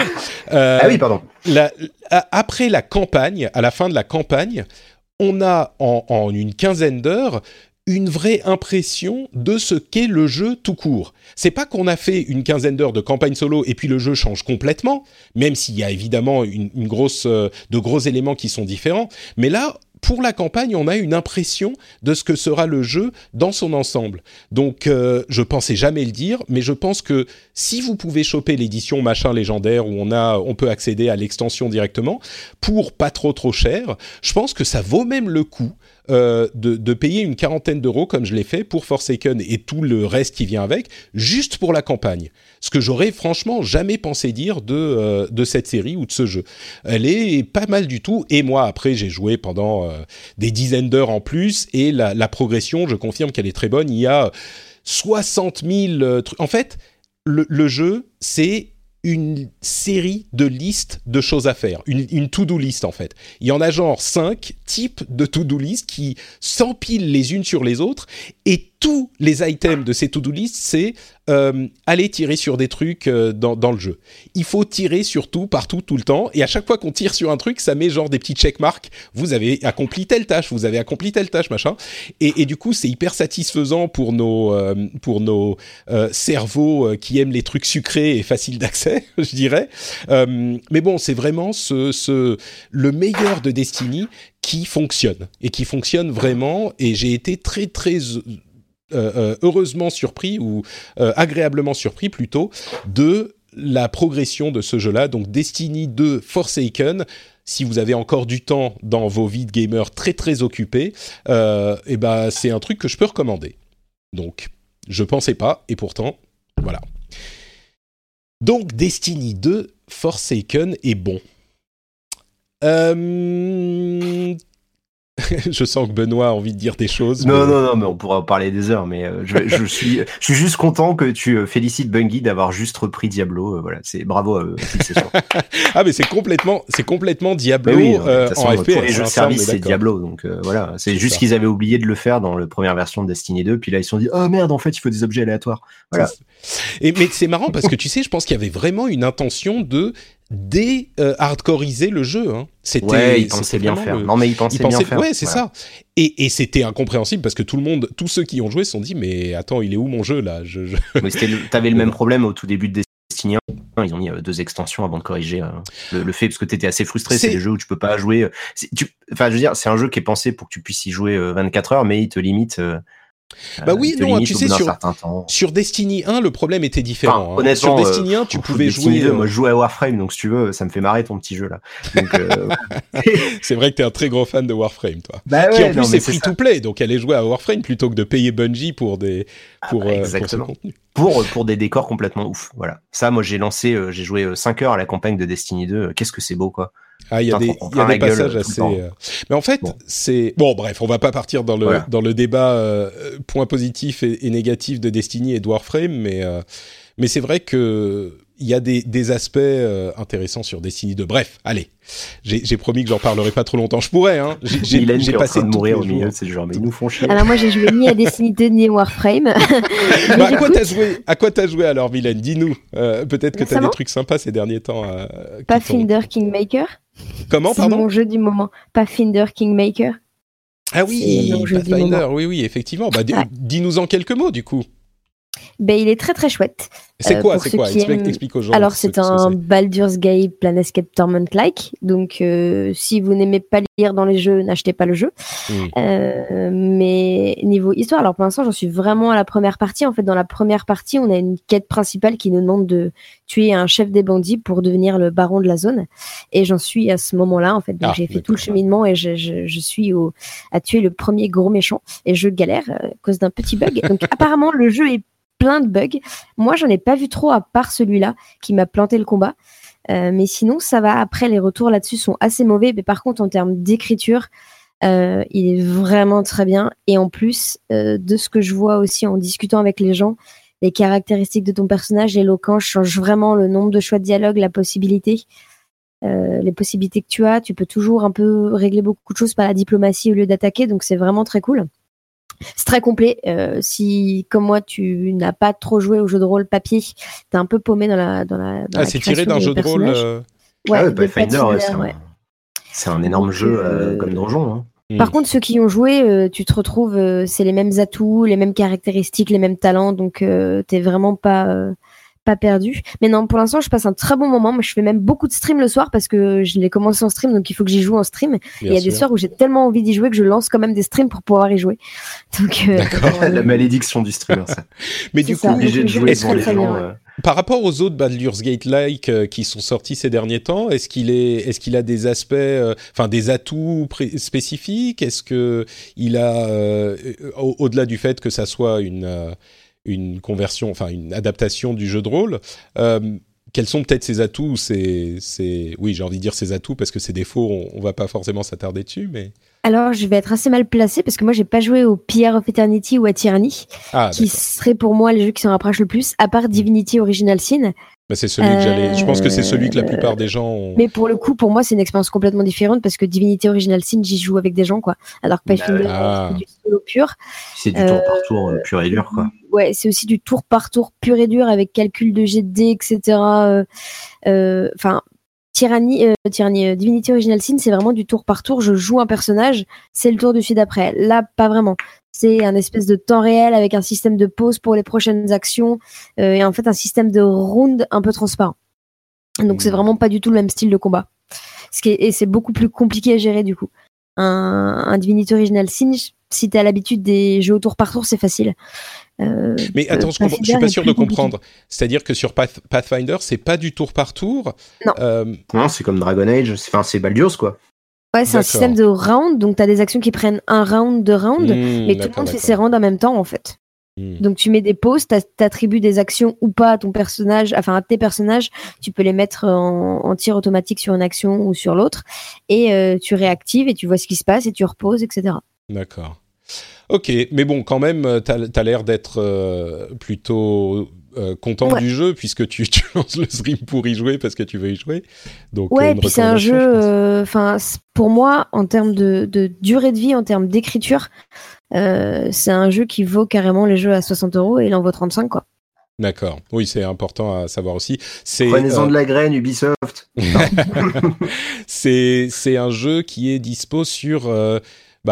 Steam, bien sûr, et sur Mac et sur Linux. Ah, enfin, sur PC, sur Mac et Linux, quoi. Donc, pas c'est possible, je connais pas ces plateformes. Ouais. Donc, voilà Pathfinder Kingmaker. On va passer à nos petites news rapides, news et rumeurs. Alors, d'abord, cette information qui nous est arrivée par le Wall Street Journal, qui, visiblement, selon lequel Nintendo serait en passe, ou pas tout à fait en passe, mais serait en train de prévoir la sortie d'une nouvelle version de la Switch pour la deuxième moitié de 2019, donc on n'y est pas encore non plus, mais ça pourrait sortir dès l'été. Alors on ne sait pas exactement ce qui serait différent, possiblement un écran de meilleure qualité, peut-être qu'il consomme moins, donc peut-être un form factor, un design un petit peu différent, plus fin, ou qui a plus de batterie, possible, on ne sait pas très bien.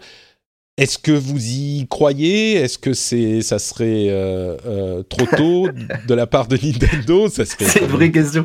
Ils ont sorti, je crois, un truc comme 11 modèles de Nintendo DS, entre 9 et 11. Non, je pense que c'est... Non.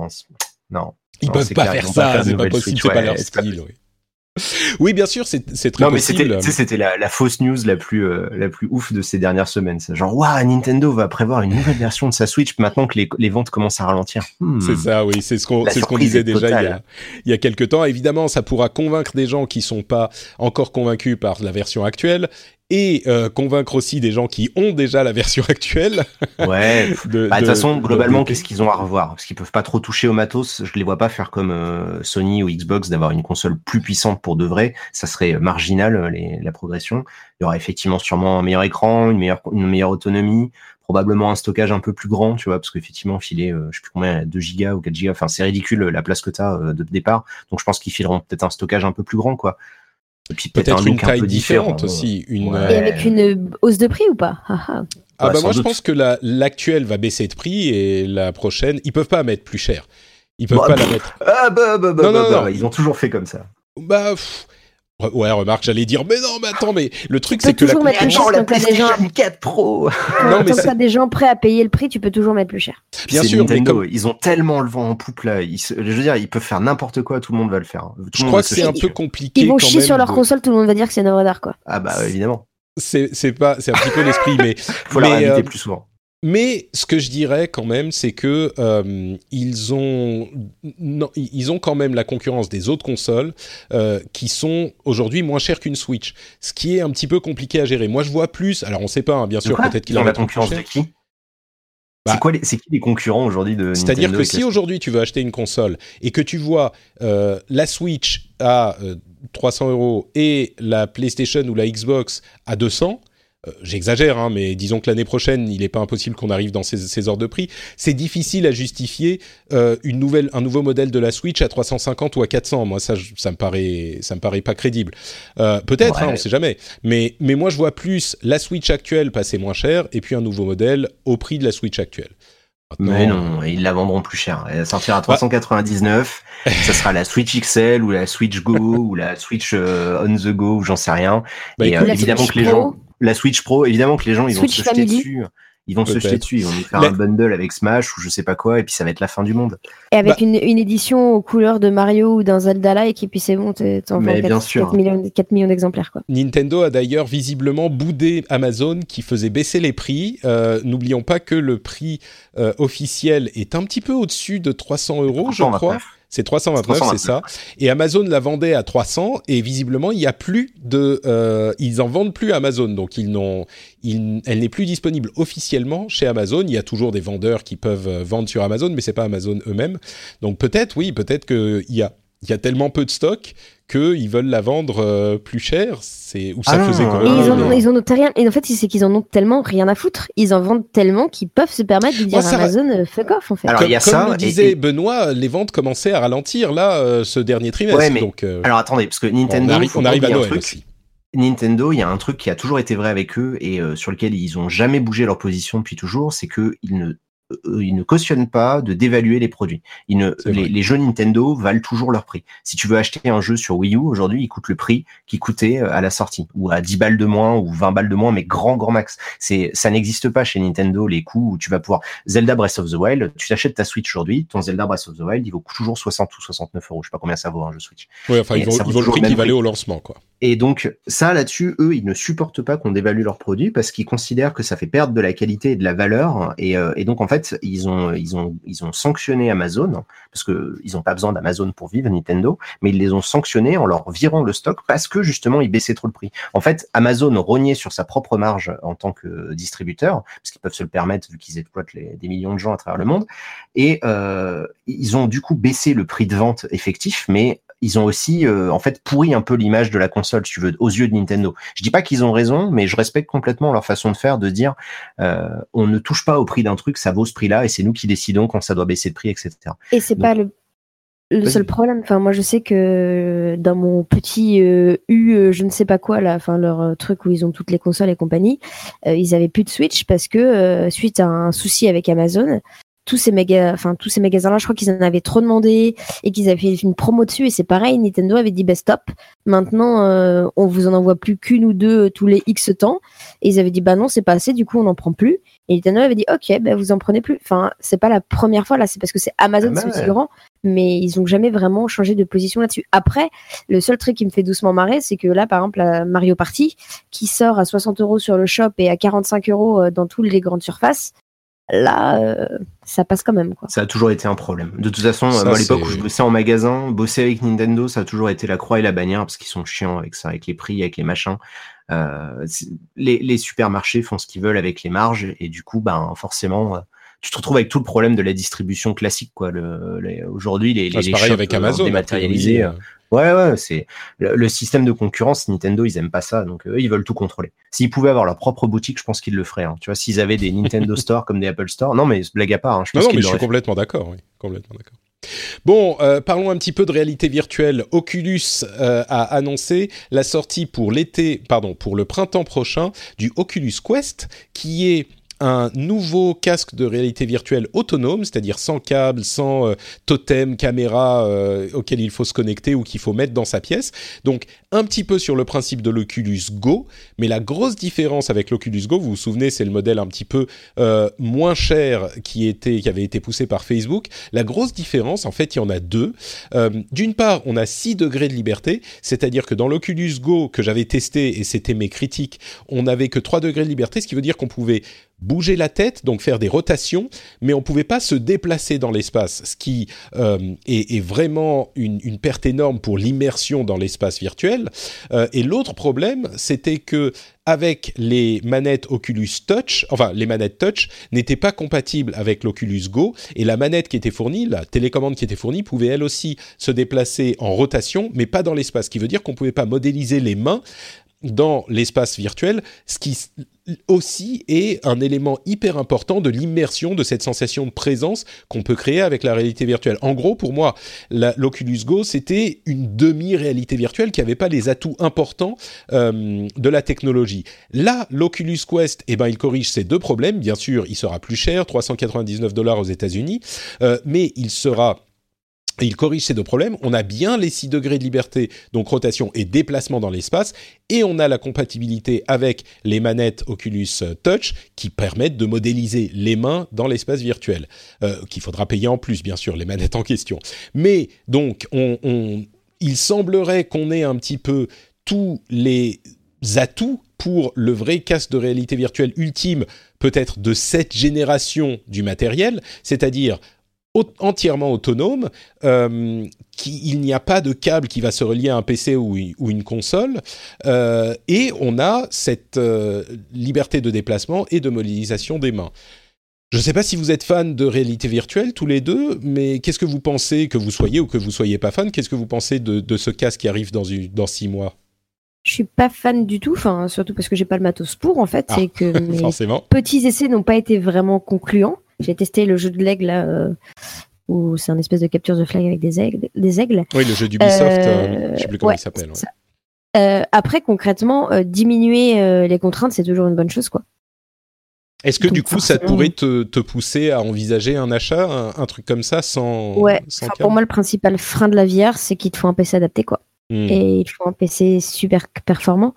Mais dans l'optique où j'ai un PC suffisamment performant, ouais, carrément. J'avoue non, mais que celui-là, tu ne connectes pas à ton PC. Capteurs... C'est ça le truc. Là, tu celui-là... pas du tout à ton PC ? Ah non, pas du tout. C'est entièrement autonome. Donc forcément, il est moins puissant. D'après John Carmack, il aurait une puissance équivalente à celui d'une console de génération précédente, donc PS3, Xbox 360. Donc oui. Si c'est pour avoir de la VR moche, ça sert à rien. En fait. C'est bon. C'était mon impression au départ. C'est vrai que la PS4 déjà, elle fournit pas une puissance hyper convaincante pour la VR, c'est correct, mais je me suis dit un petit peu moins, ça va être décevant. Mais par contre, ce que j'ai vu avec l'Oculus Go, c'était pas la puissance de calcul qui était problématique, c'était plus ces autres problèmes dont j'ai parlé. La puissance de calcul permettait d'avoir une expérience correcte dans la modélisation. Donc je me dis, c'est entre les deux, peut-être que ça pourrait fonctionner. Mais oui, c'est un problème, c'est sûr. Moi, faut voir si ça touche pas à l'immersion, ça passe. Parce que le problème, c'est que t'achètes de la VR juste pour l'immersion, donc si on te casse ça, c'est foutu, quoi. Benoît, qu'est-ce que t'en penses de ce futur produit ? Pas mieux. Moi, je m'en fous un peu de la VR. D'accord. J'attends. Là, il paraît qu'il y a eu Astro Bot. Apparemment, c'est pas mal. J'ai vu que ça avait eu des super critiques là sur le PSVR. Oui, Astro Bot, c'est vraiment sur PSVR, un des jeux qui enfin montrait l'intérêt de la VR. Donc, je me dis, il y en a un. Je vais peut-être attendre un peu, et puis on verra plus tard. Mais pour l'instant, ça me... Donc toujours pas enthousiasmé, quoi. Bon, à voir. Non, l'autre comme Mylène, ça coûte trop cher. Enfin, je veux dire, c'est prohibitif, quoi. Juste pour un gadget ou pour rejouer à des jeux. C'est ça le problème. En vrai, le seul jeu qui m'a bien tenté, c'est Hellblade VR, parce que il y a des scènes d'Hellblade qui sont tellement fortes où j'ai déjà flippé ma mère devant mon écran. Je me disais, avec une VR, ça doit être assez fort. Et les jeux d'horreur. Concrètement, pour moi, la VR, c'est très intéressant pour les jeux d'horreur. Pour le reste. Ça serait juste pour refaire Subnautica en long, en large et en travers toute ma vie.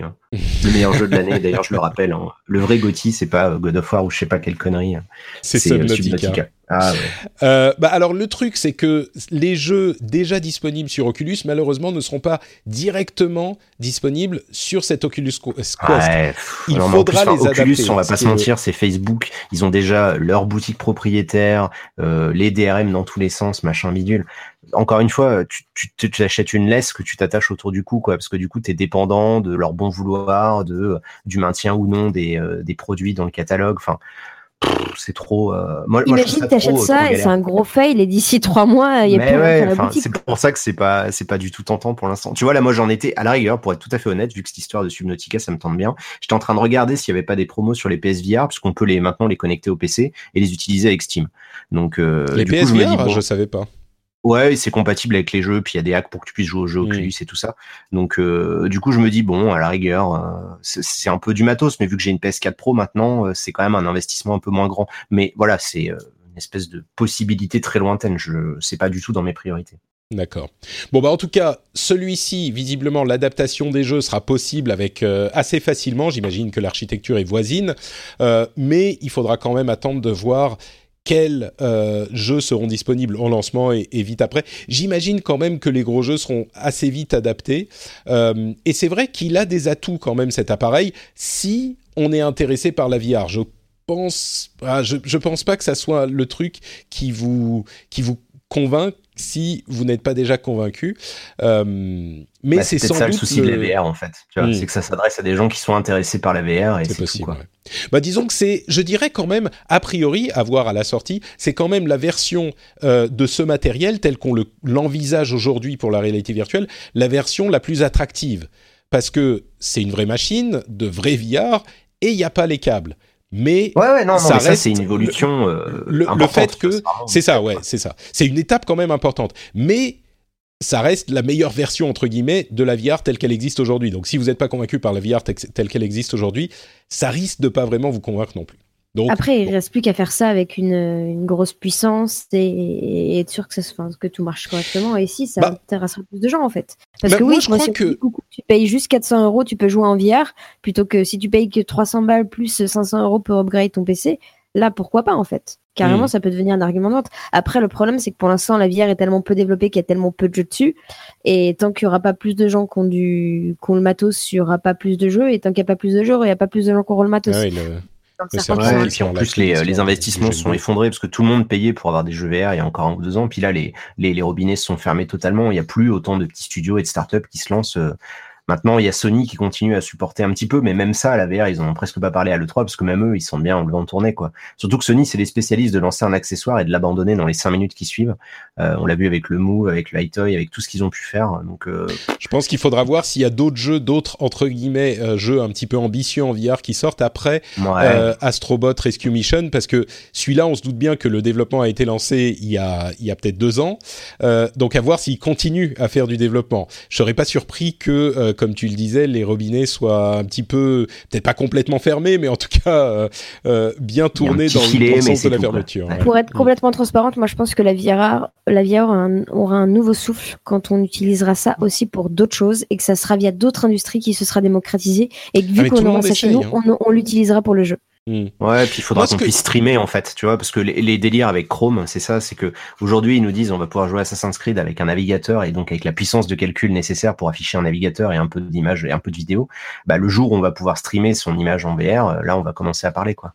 Ah, le problème, à mon sens, mais on parle d'un truc qui est ultra loin. Hein. Ouais, c'est ça. C'est que le problème, c'est qu'il faut une latence qui est absolument minimale pour la VR. C'est 15, et ça, je sais même pas si ça sera possible. Si on a des serveurs distants, parce que là on parle de je sais pas quoi. Tu verras quand il y aura la 5G, à mon avis on va tous être très surpris, hein, parce que les données sur le papier de ce que ça peut proposer, c'est assez ouf. C'est vrai, ouais. Oui, mais pour avoir une réactivité suffisante pour pas te donner la gerbe quand tu fais de la VR, à mon avis même la 5G on n'y est pas encore, hein, mais peut-être pas. Bon, hein. À voir. En tout cas, l'Oculus Quest sera disponible au printemps 2019 et on suivra ça également.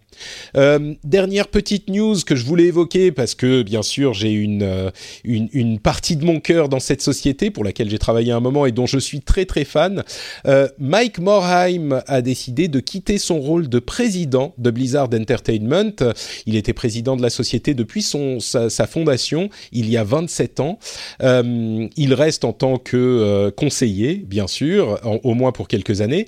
Et c'est Jay Allen Brack, qui était le producteur de World of Warcraft depuis plus de 10 ans, qui devient le nouveau président de la société. Alors, c'est pas une nouvelle qui révolutionne le monde non plus. Moi, je tiens à à parler de Morhaime quand on évoque son nom, parce que c'est une personne qui a su, je suis sûr qu'il y a des gens qui ne seront pas d'accord, mais c'est une personne qui a su garder dans Blizzard la culture d'entreprise et l'âme des joueurs, malgré une croissance absolument inimaginable au moment de la sortie de World of Warcraft. La société a dû s'adapter au succès de ce jeu énorme, et il aurait été très très facile de perdre son âme. Et certes, la société a évolué avec l'industrie. C'est une société qui fait des gros jeux as a service, mais c'est quand même une société qui a gardé son attachement à la qualité, au polish, et c'est une société qui est gérée par des joueurs. Et la culture d'entreprise est hyper difficile à conserver, et je pense que c'est vraiment Morhaime qui a dicté cette évolution et qui a su conserver tout ça au moment des énormes changements qu'ils ont connus au milieu des années 2000. L'autre truc important à signaler, c'est que Jay Allen Brack est sans doute une personne qui est... Alors, on pourrait dire plein de choses sur Pardo qui a quitté la boîte, sur Paul Sams qui a quitté la boîte, qui aurait peut-être été les personnes les plus adaptées à la reprise du rôle de Morhaime. Ils ont quitté la boîte pour des raisons que je ne détaillerai pas ici, mais braque, en tout cas, ce qui est important de signaler... Tu les détailles pas parce que c'est perso ou parce que c'est des trucs qui n'ont pas été abordés dans le... Ah non, non, c'est juste parce qu'on n'a pas le temps. En fait, Pardo, d'après ce que tout le monde a pu... détaillé, il est parti à cause du ratage de Titan. C'était lui qui était la puissance derrière Titan. Et moi, je crois, j'en sais rien, mais je crois qu'à un moment, la direction a dit, écoute, c'est plus possible, Titan, on n'y arrive pas, le jeu est pas bien. Et lui, il a dit, non, mais donnez-moi encore 6 mois, si ça marche toujours pas, je me barre. Et il s'est barré. Et il s'est barré. Enfin, je pense qu'on lui a montré la porte, quoi. Mais je sais pas. Ça, c'est de la spéculation. Paul Sam, c'est encore d'autres histoires. Mais bon, J. Allen Brack, ce qui est important à signaler, c'est que c'est quelqu'un qui vient du monde du jeu. C'est quelqu'un qui était sur World of Warcraft en tant... Alors, il gérait le produit. Il y a des gens qui gèrent le jeu directement. Et lui, il était un petit peu au-dessus, il gérait le produit. Donc, les serveurs, le customer support, les produits de licence, etc. Mais c'est quelqu'un qui vient du monde du développement. Et on aurait très facilement pu imaginer que pour une énorme société comme Blizzard, ça soit quelqu'un, un financier, qui vienne devenir président de la boîte. Et évidemment, là, en l'occurrence, c'est pas le cas. Bien sûr, Allen Brack a une compréhension de l'organisation, du management, qui est importante, mais c'est aussi quelqu'un qui vient du jeu. Donc, pour moi, c'est... À voir, hein, ça se trouve, tout va changer, mais pour moi, c'est plutôt une... s'il fallait que Morheim se barre, sans doute... je le connais pas personnellement, mais sans doute que Brack est une bonne décision. Ou en tout cas, je suis content que ça soit pas, qu'ils aient pas été chercher un ex-président de, je sais pas, Exxon ou Pepsi ou un truc du genre, quoi. Donc voilà, pour la petite news sur Morheim. Je sais pas si vous avez des commentaires. Non. Pas particulièrement. Très bien. Non plus. Je ne connais pas assez en blizzardologie pour ça. Moi, j'ai passé un an dedans, mais du coup, là, il est déjà tard. On va pas. Ok. Bon, écoute, on devrait, si tout va bien, dans un mois, avoir l'annonce du prochain jeu Diablo à la BlizzCon, dans un peu moins d'un mois maintenant. À voir s'ils vont réussir à regagner ton cœur, Benoît, ou s'ils sont. Mais ils l'ont jamais perdu.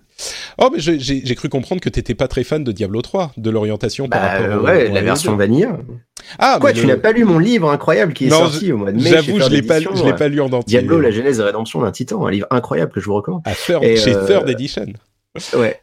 Et non, du coup, justement, ils se sont transformés avec Reaper of Souls, et moi j'y ai passé des centaines et des centaines d'heures, et ils ont fait une Destiny 2. Enfin, Destiny 2 a fait une Reaper of Souls, quoi. C'est-à-dire que leur jeu, il était pourri à la sortie, et puis ils l'ont transformé complètement, quoi. Donc t'étais quand même satisfait de l'état du jeu, enfin de son état aujourd'hui? Bah, pas intégralement, mais j'étais bluffé de voir à quel point ils avaient réussi à redresser la barre, quoi.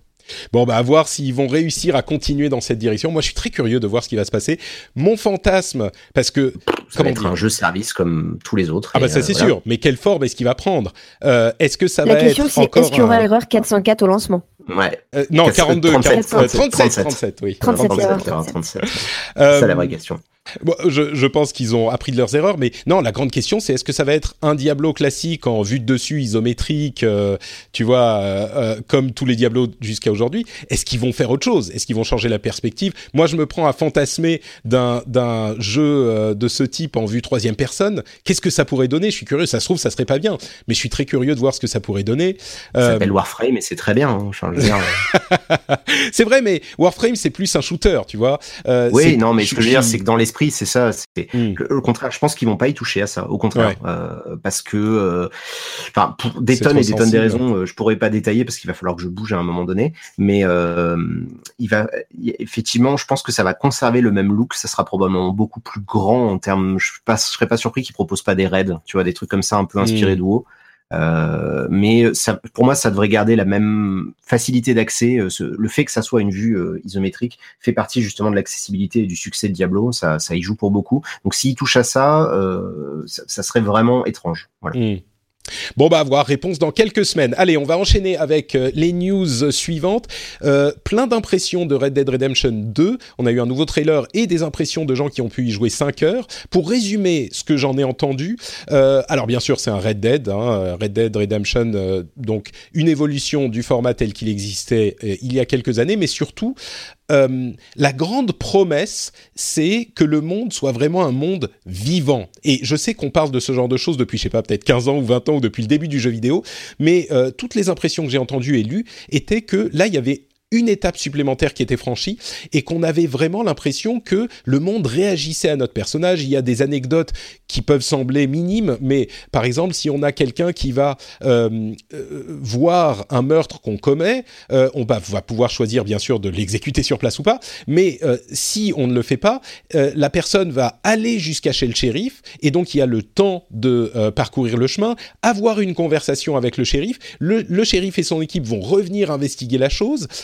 C'est un détail et je suis sûr que sur tous ces petits trucs, il y en a plein qu'on pourrait citer, on pourrait dire « Ah oui, mais il y a tel jeu qui faisait ça, tel jeu qui le faisait déjà », mais là, le tout semble se réunir pour donner une expérience différente aux personnes qui l'ont essayé, qui l'ont testé. À voir si ça tient au-delà des quelques premières heures de jeu, c'est la grande question qu'avait tout le monde. Est-ce qu'on finit par voir les ficelles? Est-ce que les activités ont fini par voir 15 fois la même? Ça, on ne sait pas, mais c'était ce point qui semblait être le plus intéressant dans ces sessions de test qu'ils ont fait avec Red Dead Redemption 2. Vous me dites, vous m'interrompez si vous avez des choses à ajouter, hein. Bah moi, le jeu me donne très envie, mais j'ai pas mis la main dessus et je pense pas l'acheter à sa sortie, donc... Oh là là, tu fais partie des 4 personnes au monde qui ne vont pas l'acheter à sa sortie. Je pense qu'on ne verra pas beaucoup. 5, il y a Benoît aussi. Des personnes qui préfèrent acheter des jeux indés et d'acheter ça, les triple A quand ils sont en promo, ouais. Ouais, et puis quand tu auras l'édition complète avec tous les extensions et les 83 000 microtransactions. Ouais, je pense que l'édition complète, ça sera plutôt le Red Dead Online qui, lui, ne va pas rentrer dans l'édition complète. Hein. Ça sera comme ça qu'ils vont faire de l'argent. Forza Horizon 4 est sorti. Alors, personne ici n'y a joué, si je ne me trompe. Donc, j'ai fait la démo. Non. Ouais. Il semble qu'il soit vraiment une version sensiblement améliorée de Forza Horizon 3, ce qui ne va pas surprendre grand monde dit comme ça. Moi, je ne suis pas un spécialiste, mais tous les retours sont super bons. Donc, voilà. Bah, c'est une super licence, hein, Horizon, depuis le début. C'est, vu qu'il y avait un énorme vide qui avait été laissé par EA et Criterion, puisque ni Need for Speed, ni Burnout n'existent encore, hein, parce que Need for Speed, aujourd'hui... il n'y a que le nom, quoi, c'est OZEF. Bah voilà, du coup, Forza est arrivé avec une version un peu plus arcade de Forza Motorsport et ça s'appelait Horizon. Alors, c'est très jeune, c'est très coloré. Il y a des licences de folie, il y a des parcours de ouf. Tu te balades dans des paysages géniaux et c'est très bien. Hein. Oui, c'est très, très cool. Si j'avais du temps, lol, j'aimerais bien jouer à Forza Horizon 4. Mais exactement, c'est exactement pareil. En plus, il semble que les activités soient toutes intéressantes, ce qui n'était pas forcément le cas dans le 3. Il y a ce système de saison qui change toutes les semaines, qui change le type d'activité qu'on peut faire. Enfin, il y a plein d'idées intéressantes, mais ouais, c'est aussi le souci de Forza, enfin du fait qu'il y ait tellement de jeux. Et là, c'est la fin d'année. Les gros jeux maintenant sont des jeux à service. Bon, bah c'est bien, sauf que du coup, on n'a pas le temps, quoi. Même bon, nous, on est des professionnels, donc c'est un peu différent, mais même pour les joueurs, je veux dire, je vois pas comment ils peuvent faire. Ouais. Quoi. Et d'ailleurs, il n'y aura pas de Forza Motorsport 7 l'année prochaine. Ils vont faire une pause pour la prochaine console. Bon, allez, on va s'arrêter là, je pense, parce que Benoît doit nous quitter, n'est-ce pas ? Je pensais que tu allais juste parler du point d'après, quoi. Ouais, bon, il faut juste... Benoît, si tu veux... parler d'Harry Potter. Si tu dois partir, vas-y, et puis nous, on va finir quelques news en plus. Eh ben, pas de souci. Je parlerai juste vite fait de André Sapkowski, là, qui a demandé des sous à CD Projekt et que je trouve ça très drôle et que j'ai hâte de voir comment ça va se dérouler cette histoire. Hein. Bah, on peut en parler très rapidement. Noté, hein. Oui, on peut en parler très rapidement. André Sapkowski, du coup, c'est le sujet de mon bouquin de cette année, alors forcément, je suis en plein dedans. Bah, alors, justement, j'explique en 2 secondes et puis tu nous dis et puis tu t'en vas. Sapkowski, qui est l'auteur de The Witcher, le livre sur lequel est basée la série de jeux, a demandé des royalties à CD Projekt parce que selon lui, il est assez clair sur le truc. Il a demandé une somme unique à la base qui était assez basse au moment où CD Projekt est venu le voir pour lui demander les droits de son livre et il le regrette. Il a dit j'ai fait une connerie, il y avait d'autres jeux qui avaient été adaptés avant et qui n'avaient pas marché et je le regrette, ils ont fait tellement d'argent maintenant, c'est pas juste, il faudrait que j'en ai un petit peu et il y a des éléments de la loi polonaise qui dit que si on a conclu un contrat qui au final se révèle ne pas être juste dans le sens où l'une des parties a beaucoup plus profité que l'autre, eh ben on peut modifier les termes de ce contrat. C'est sur cet élément de loi que se base son procès. Alors on imagine que CD Projekt et lui maintenant vont discuter, ils vont trouver un accord, mais qu'est-ce que tu en penses de cette histoire, Benoît ? Bah, un tas de choses, mais déjà, eux, ils ont déjà dit non. Genre, lol, t'avais qu'à y penser à l'époque. Ouais. Ils ont dit non au départ, tout, ils sont un petit peu revenus sur le truc, là, ces derniers jours. Oui, non, mais ils vont négocier. C'est-à-dire qu'en gros, là, c'est juste un passage en force de Sapkowski qui se dit que merde, j'ai quand même été un gros débile pendant toutes ces années d'insulter les jeux vidéo et au final, j'aurais pu être riche.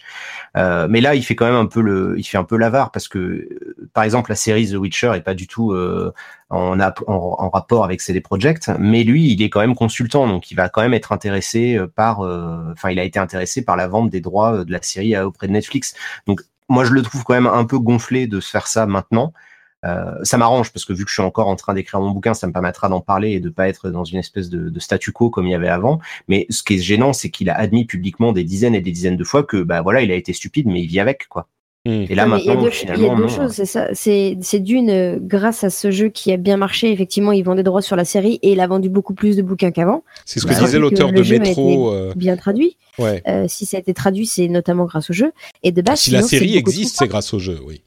La série et même la traduction de certains bouquins et la vente des bouquins, en fait. Enfin, en France, j'aurais été curieuse de voir combien de bouquins The Witcher se vendaient en français avant que le jeu... de toute façon, c'est pas compliqué, ils ont tous été réédités à partir de 2007, quand le premier est sorti. Donc, avec une traduction complètement horrible, parce que du coup, moi, j'ai bossé là-dessus et ça va pas du tout, quoi. Et sinon, c'est aussi beaucoup trop simple de dire à chaque fois qu'on a un contrat et qu'on vend ses droits, ah bah non, moi je crois pas autre en projet, je veux pas des pourcentages, je veux de la thune tout de suite. Et derrière, si le projet marche, ah bah non, en fait, je suis perdant, finalement, je veux des pourcentages. Non, enfin, c'est soit on accepte dès le début d'avoir des pourcentages et on prend le risque, soit on demande une somme fixe, mais on peut pas demander les deux que quand ça nous arrange, en fait. Enfin, ça me semble complètement abusé. Publiquement, à chaque fois, pour dire que le jeu vidéo, c'est un média pour abrutis et que ça n'a rien à faire et que c'est pas de l'art et pas de la culture et que voilà. Enfin, je veux dire, le type, il a des prises de position qui sont ultra radicales sur le jeu vidéo, et là, maintenant qu'il pourrait se faire un peu de blé, il vient le chercher. Je trouve ça quand même dommage, parce que jusqu'à présent, justement, je trouvais que le studio avait réussi à maintenir une espèce de statu quo entre les deux, où eux, ils rendent hommage au type, alors qu'ils sont parfaitement conscients que la série de The Witcher n'existerait pas sans les jeux vidéo. Et c'est ça, justement, que je trouve fascinant avec cette série-là, c'est que sans les jeux vidéo, ça n'existerait pas, tu vois. Et pourtant, sans le livre, le jeu n'existerait pas. Donc, il y a une espèce de rapport entre les deux qui est vachement intéressant. Et c'est pour ça que j'étais content de voir que tu avais mentionné cette news, parce que moi, je suis en plein dedans. Je suis en train de réfléchir à toutes les implications de tout ça là pour mon prochain bouquin. Et je trouve ça rigolo que ça se décide à ce moment-là, quoi. Parce qu'il y a le nouveau jeu qui sort dans pas longtemps, The Witcher. Donc, je pense qu'il essaye de grappiller un peu. Hein. Mais c'est-à-dire qu'à un moment, pour moi, faut arrêter l'hypocrisie. Et quand tu dis qu'un truc c'est de la merde, tu dis pas, ah mais quand même, quand ça m'arrange, je pourrais avoir un peu d'argent, c'est pas mal, quoi. J'ai une question du coup pour tous les deux. Qu'est-ce que vous pensez des créateurs de Superman qui sont partis avec quelques centaines de dollars et qui n'ont jamais touché de royalties? Enfin, je crois que ça s'est peut-être réglé au bout de 70 ans. Mais c'est un petit peu le même problème. Au départ, ils disaient, on vous voit un truc, c'est pas la même, échelle de temps. Et puis, c'est le même problème pour tous les jeux. Le mec qui a inventé Assassin's Creed, le tout premier, il a pas eu de royalties sur toute la série. Pareil, pour tous les groupes, le mec qui a inventé l'idée, il y en a, c'est bien sûr, des fois, c'est les créateurs des boîtes. Mais je prends un autre exemple sur lequel j'ai bossé, tu vois. Ok, certes, en Kama, t'as un boss qui a eu l'idée de Dofus. Mais ceux qui ont fait le Dofus qui a rapporté de l'argent sur le long terme, c'est tous les game designers et les gens qui ont bossé dessus. Alors certes, avec une idée originale, mais c'est pas tout à fait la même chose. Bah si. Si une société est propriétaire de la propriété intellectuelle, justement, ensuite ils demandent à un programmeur ou un artiste de faire un truc pour leur propriété intellectuelle. Ça reste un travail qui est payé pour développer un truc qui est basé sur un truc dont la société est propriétaire. Là, le problème, de toute façon, c'est pas une question de moralité, c'est juste une question de légalité. Le type, il a accepté un contrat, il s'est exprimé publiquement en faveur de ce contrat pendant des années, et là, il revient contre. Je pense que l'équipe d'avocats du côté de CD Projekt, ils vont juste arriver avec tous les articles dans lesquels il a dit « les jeux vidéo, c'est de la merde, je m'en fous ».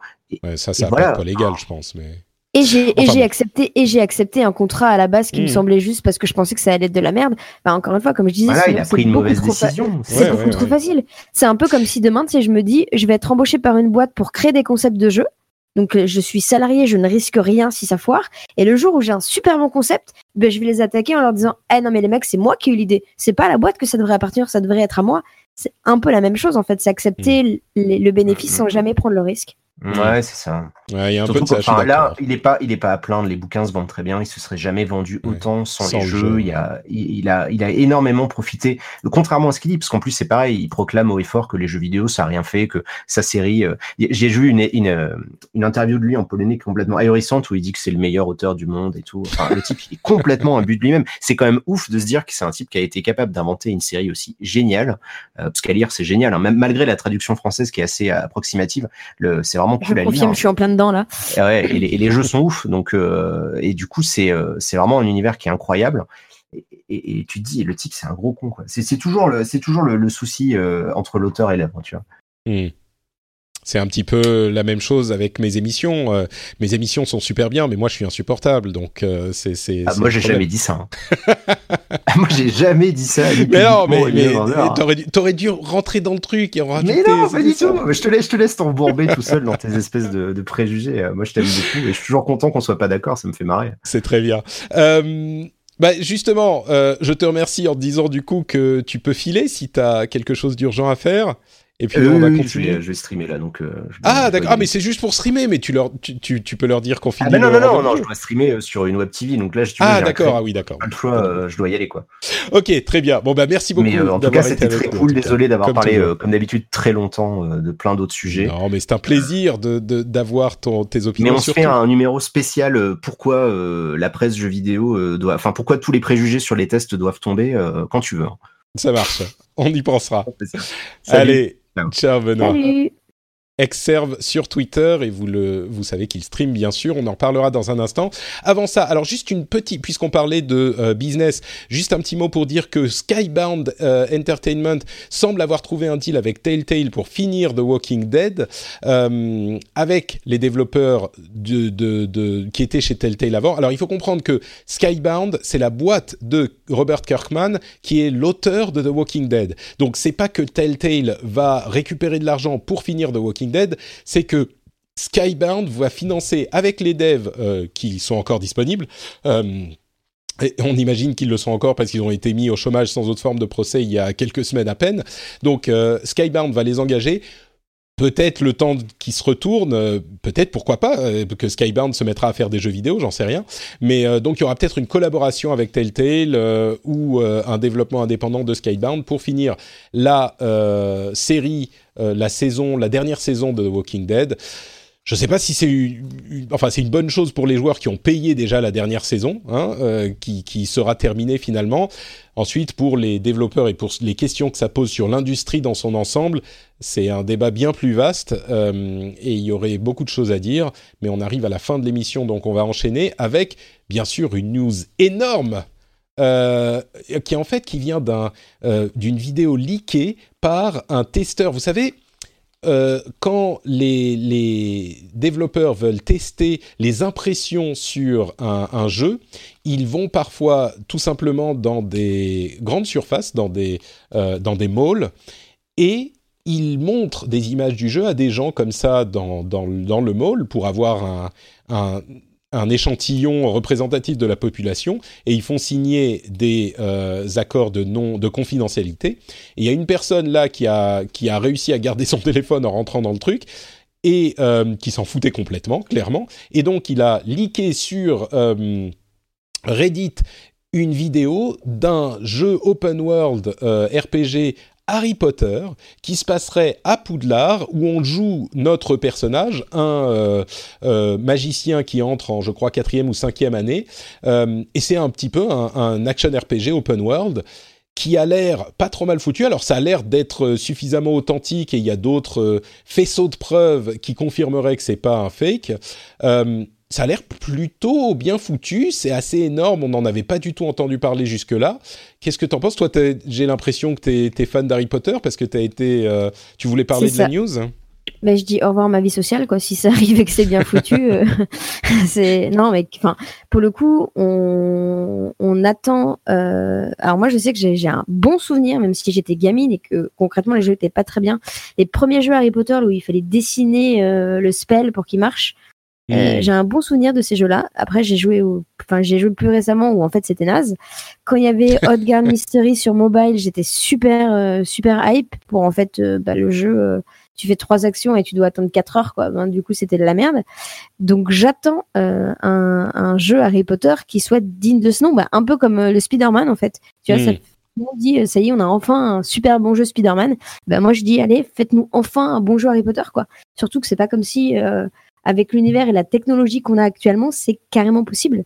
Il y a plus qu'à le faire et avoir un scénario cohérent et bien écrit, quoi. Ouais, on est d'accord. C'est un petit peu, c'est presque une étonnant qu'il n'y ait pas eu un bon jeu Harry Potter encore jusqu'ici, et un vrai jeu, qui soit pas un prétexte à faire des trucs parce qu'on a la licence Harry Potter. Alors là, on ne sait pas exactement si ça sera le cas.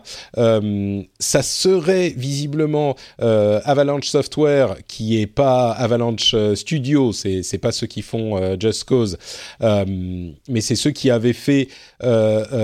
c'était Disney Infinity, je crois. Bref, c'est Warner Bros. Qui édite, Avalanche Studios, des vrais développeurs. C'est un petit peu une licence dont, comme je le disais, il est surprenant qu'on n'ait pas encore eu un vrai bon jeu, quoi. Et c'est comme Spider-Man, il était temps. Moi, qui aime beaucoup les Shadow of Mordor, je me disais justement, il était temps qu'on ait un vrai bon jeu dans l'univers du Seigneur des Anneaux. Là, il serait temps qu'on ait un vrai bon jeu dans l'univers d'Harry Potter. Peut-être des caméos des personnages connus, mais c'est même pas forcément hyper nécessaire de les avoir partout. Non, donc, carrément pas. En toile de fond, en fait. En toile de fond, on t'en parle, ou tu sais, si ça se passe 10 ans après, qu'on te fait référence à des choses qu'a fait Harry ou qu'a fait Hermione ou Ron, ou qu'on revoit des traces de leur passage dans Poudlard, par exemple. Mais c'est même encore mieux si c'est fait comme ça. Riche.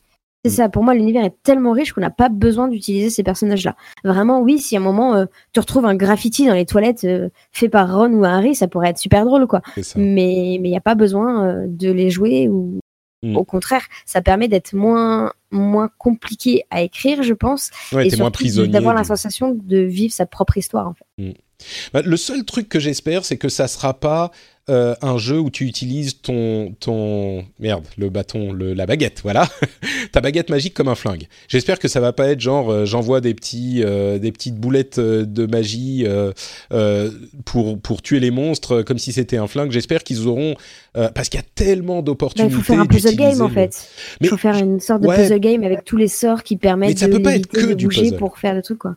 Ça peut pas être que du puzzle. Je pense que ça serait lassant si c'était que du puzzle. Mais il y a tellement d'opportunités d'utiliser la magie dans ce monde de manière originale et intéressante. Bien sûr, il faudra des petits piou piou piou. J'envoie les boulettes sur les monstres pour les tuer. Oui, il faudra des parties action aussi. Mais je serais très curieux de voir ce qu'ils peuvent faire d'original avec le concept. Donc bon, j'imagine que ça sera annoncé au plus tard au prochain E3. Quoi. Je me permets juste de revenir à un truc sur Skybound, du coup, avant qu'on passe à la news d'après. Fallait pas oublier que Skybound, ils ont un peu fait les comics Walking Dead, si je me trompe pas. Oui, bien sûr, mais c'est ce que je disais, c'est la boîte de Kirkman qui est l'auteur de... Enfin, c'est la boîte qui a été créée après la sortie de Walking Dead chez... j'ai brain fart. Pas DC, pas Marvel. C'est quoi la boîte qui édite Walking Dead, le comics ? Je ne sais plus. Ah, mon Dieu. Bon, bref, ça va me revenir. Mais et surtout que les jeux qu'ils éditent en publishing, ils sont très bons, quoi. The Long Dark, Slim Rancher, c'est quand même des bons jeux. Donc, ils savent ce que c'est que des bons jeux. D'accord. Ils doivent pouvoir le faire eux-mêmes, quoi. Je me souvenais pas qu'ils avaient... ils ont Skybound Games. Oui, d'accord. Puis une maison de publishing. Et ils ont Slim Rancher et The Long Dark, notamment, qui sont de très bons jeux. Bah voilà, donc ils connaissent un petit peu les jeux, c'est très bien. C'est Image Comics, donc, qui avait été créé par des gens qui étaient chez Marvel et qui est un creator-owned publishing company. Donc c'est pour ça qu'il a aussi sa boîte à côté pour gérer la propriété intellectuelle de Walking Dead. Et ça, c'est Skybound. Donc, bah oui, s'ils s'y connaissent en jeu, en plus, ça veut dire qu'ils ont déjà le savoir-faire. Ça pourrait donner quelque chose de bien, c'est pas mal. Yep. Et enfin, pour conclure, Capcom a annoncé qu'ils sont en train de développer un film Monster Hunter et un film Megaman, mais pas un film d'animation Megaman, hein, un film live action. Ça, j'avoue que je suis pas... Déjà, Monster Hunter, je suis un petit peu inquiet, surtout que c'est Anderson qui le...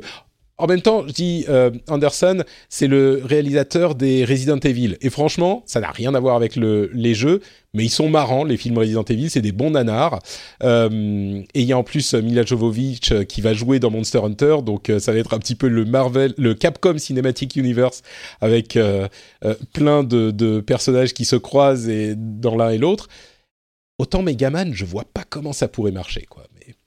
Bon. Bah moi, enfin, je suis pas spécialement une grosse fan des deux licences, donc si le massacre, ça m'empêchera pas de dormir, quoi. Ouais. Mais moi déjà, j'aime pas les films live action, sauf ce qu'a fait Disney. Et je trouve que les films Disney live action sont vraiment très bien. Desquels tu parles? Tous. D'accord. Que ce soit le livre de la jungle, La Belle et la Bête, tu es avec la méchante là. Maleficent. Ouais, je les trouve vraiment bien. Donc, alors il y en a peut-être des mauvais, mais je les ai pas vus. Ou alors on n'a pas les mêmes goûts, c'est possible aussi. Non, mais c'est déjà, juste que live action, j'aime pas. Et en Monster Hunter, pour avoir des, en fait, quand t'as du, enfin, ouais, je sais pas, je vois pas trop l'intérêt en fait. Bah, Monster Hunter, je peux comprendre à la limite, je peux imaginer ce que ça pourrait donner vaguement. Je suis sûr que ça sera loin du jeu, mais pourquoi pas. Megaman, un film, on m'aurait dit un film d'animation, ok, mais un film live action, je vois pas. Peut-être faire une sorte de je sais pas, Megaman, c'est une sorte de Cobra pour les plus vieux d'entre nous qui se souviennent de dessins animés avec le bras qui est en fait un canon, peut-être, mais je sais pas, bon, on verra bien. Après Monster Hunter, c'est vrai qu'il y a un petit intérêt avec les gros monstres où ça pourrait faire un Pacific Rim-like, tu vois, du gros monstre, de la grosse baston, et c'est cool, quoi. Ouais, peut-être, un truc du genre. Mais Megaman, et enfin, Megaman, bon. Remarque, il y a bien un film live action Sonic qui est en développement, donc bon, on est plus à ça près. J'espère que ça va être pas du même niveau que le truc Emoji là, ou je sais pas quoi. Emoji Movie, oui. J'ai pas grand espoir. Et enfin, il y aura un événement From Software un petit peu plus tard dans le mois. C'est le 14, donc dans une petite semaine. Et on devrait en apprendre peut-être un petit peu plus sur Sekiro ou Déraciné, le jeu VR de From Software. Peut-être d'autres choses, hein, on ne sait pas, on verra. Mais ça arrive dans quelques jours à peine.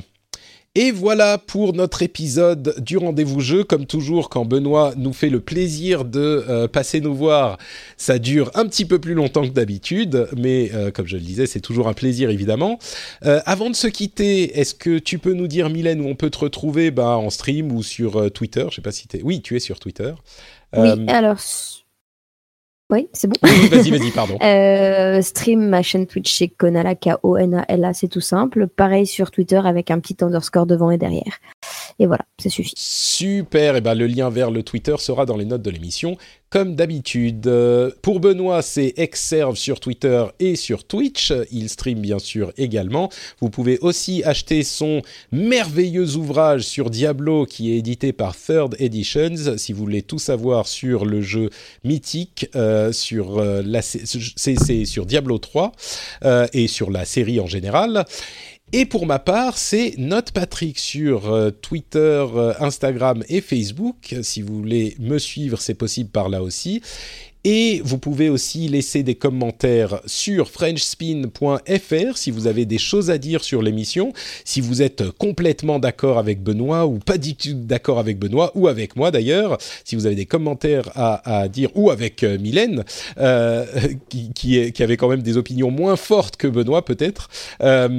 Et si vous voulez donc dire des choses, faire des commentaires sur tout ce dont on a parlé, c'est possible sur frenchspin.fr. Et vous pouvez également, bien sûr, conseiller cette émission à vos amis, à vos collègues, aux gens qui veulent se tenir informés de l'actualité du jeu vidéo facilement et dans la bonne humeur. Vous pouvez leur dire « Mais qu'est-ce que tu fais ? Écoute donc le Rendez-vous Jeu ! C'est ce qu'il faut faire, c'est la base du podcast, c'est d'écouter le Rendez-vous Jeu !» Donc voilà, vous pouvez recommander l'émission, ça serait sympa pour nous aider à nous faire connaître. On vous remercie de nous avoir écoutés et on se donne rendez-vous dans 2 semaines pour un nouvel épisode. Ciao à tous. Ciao.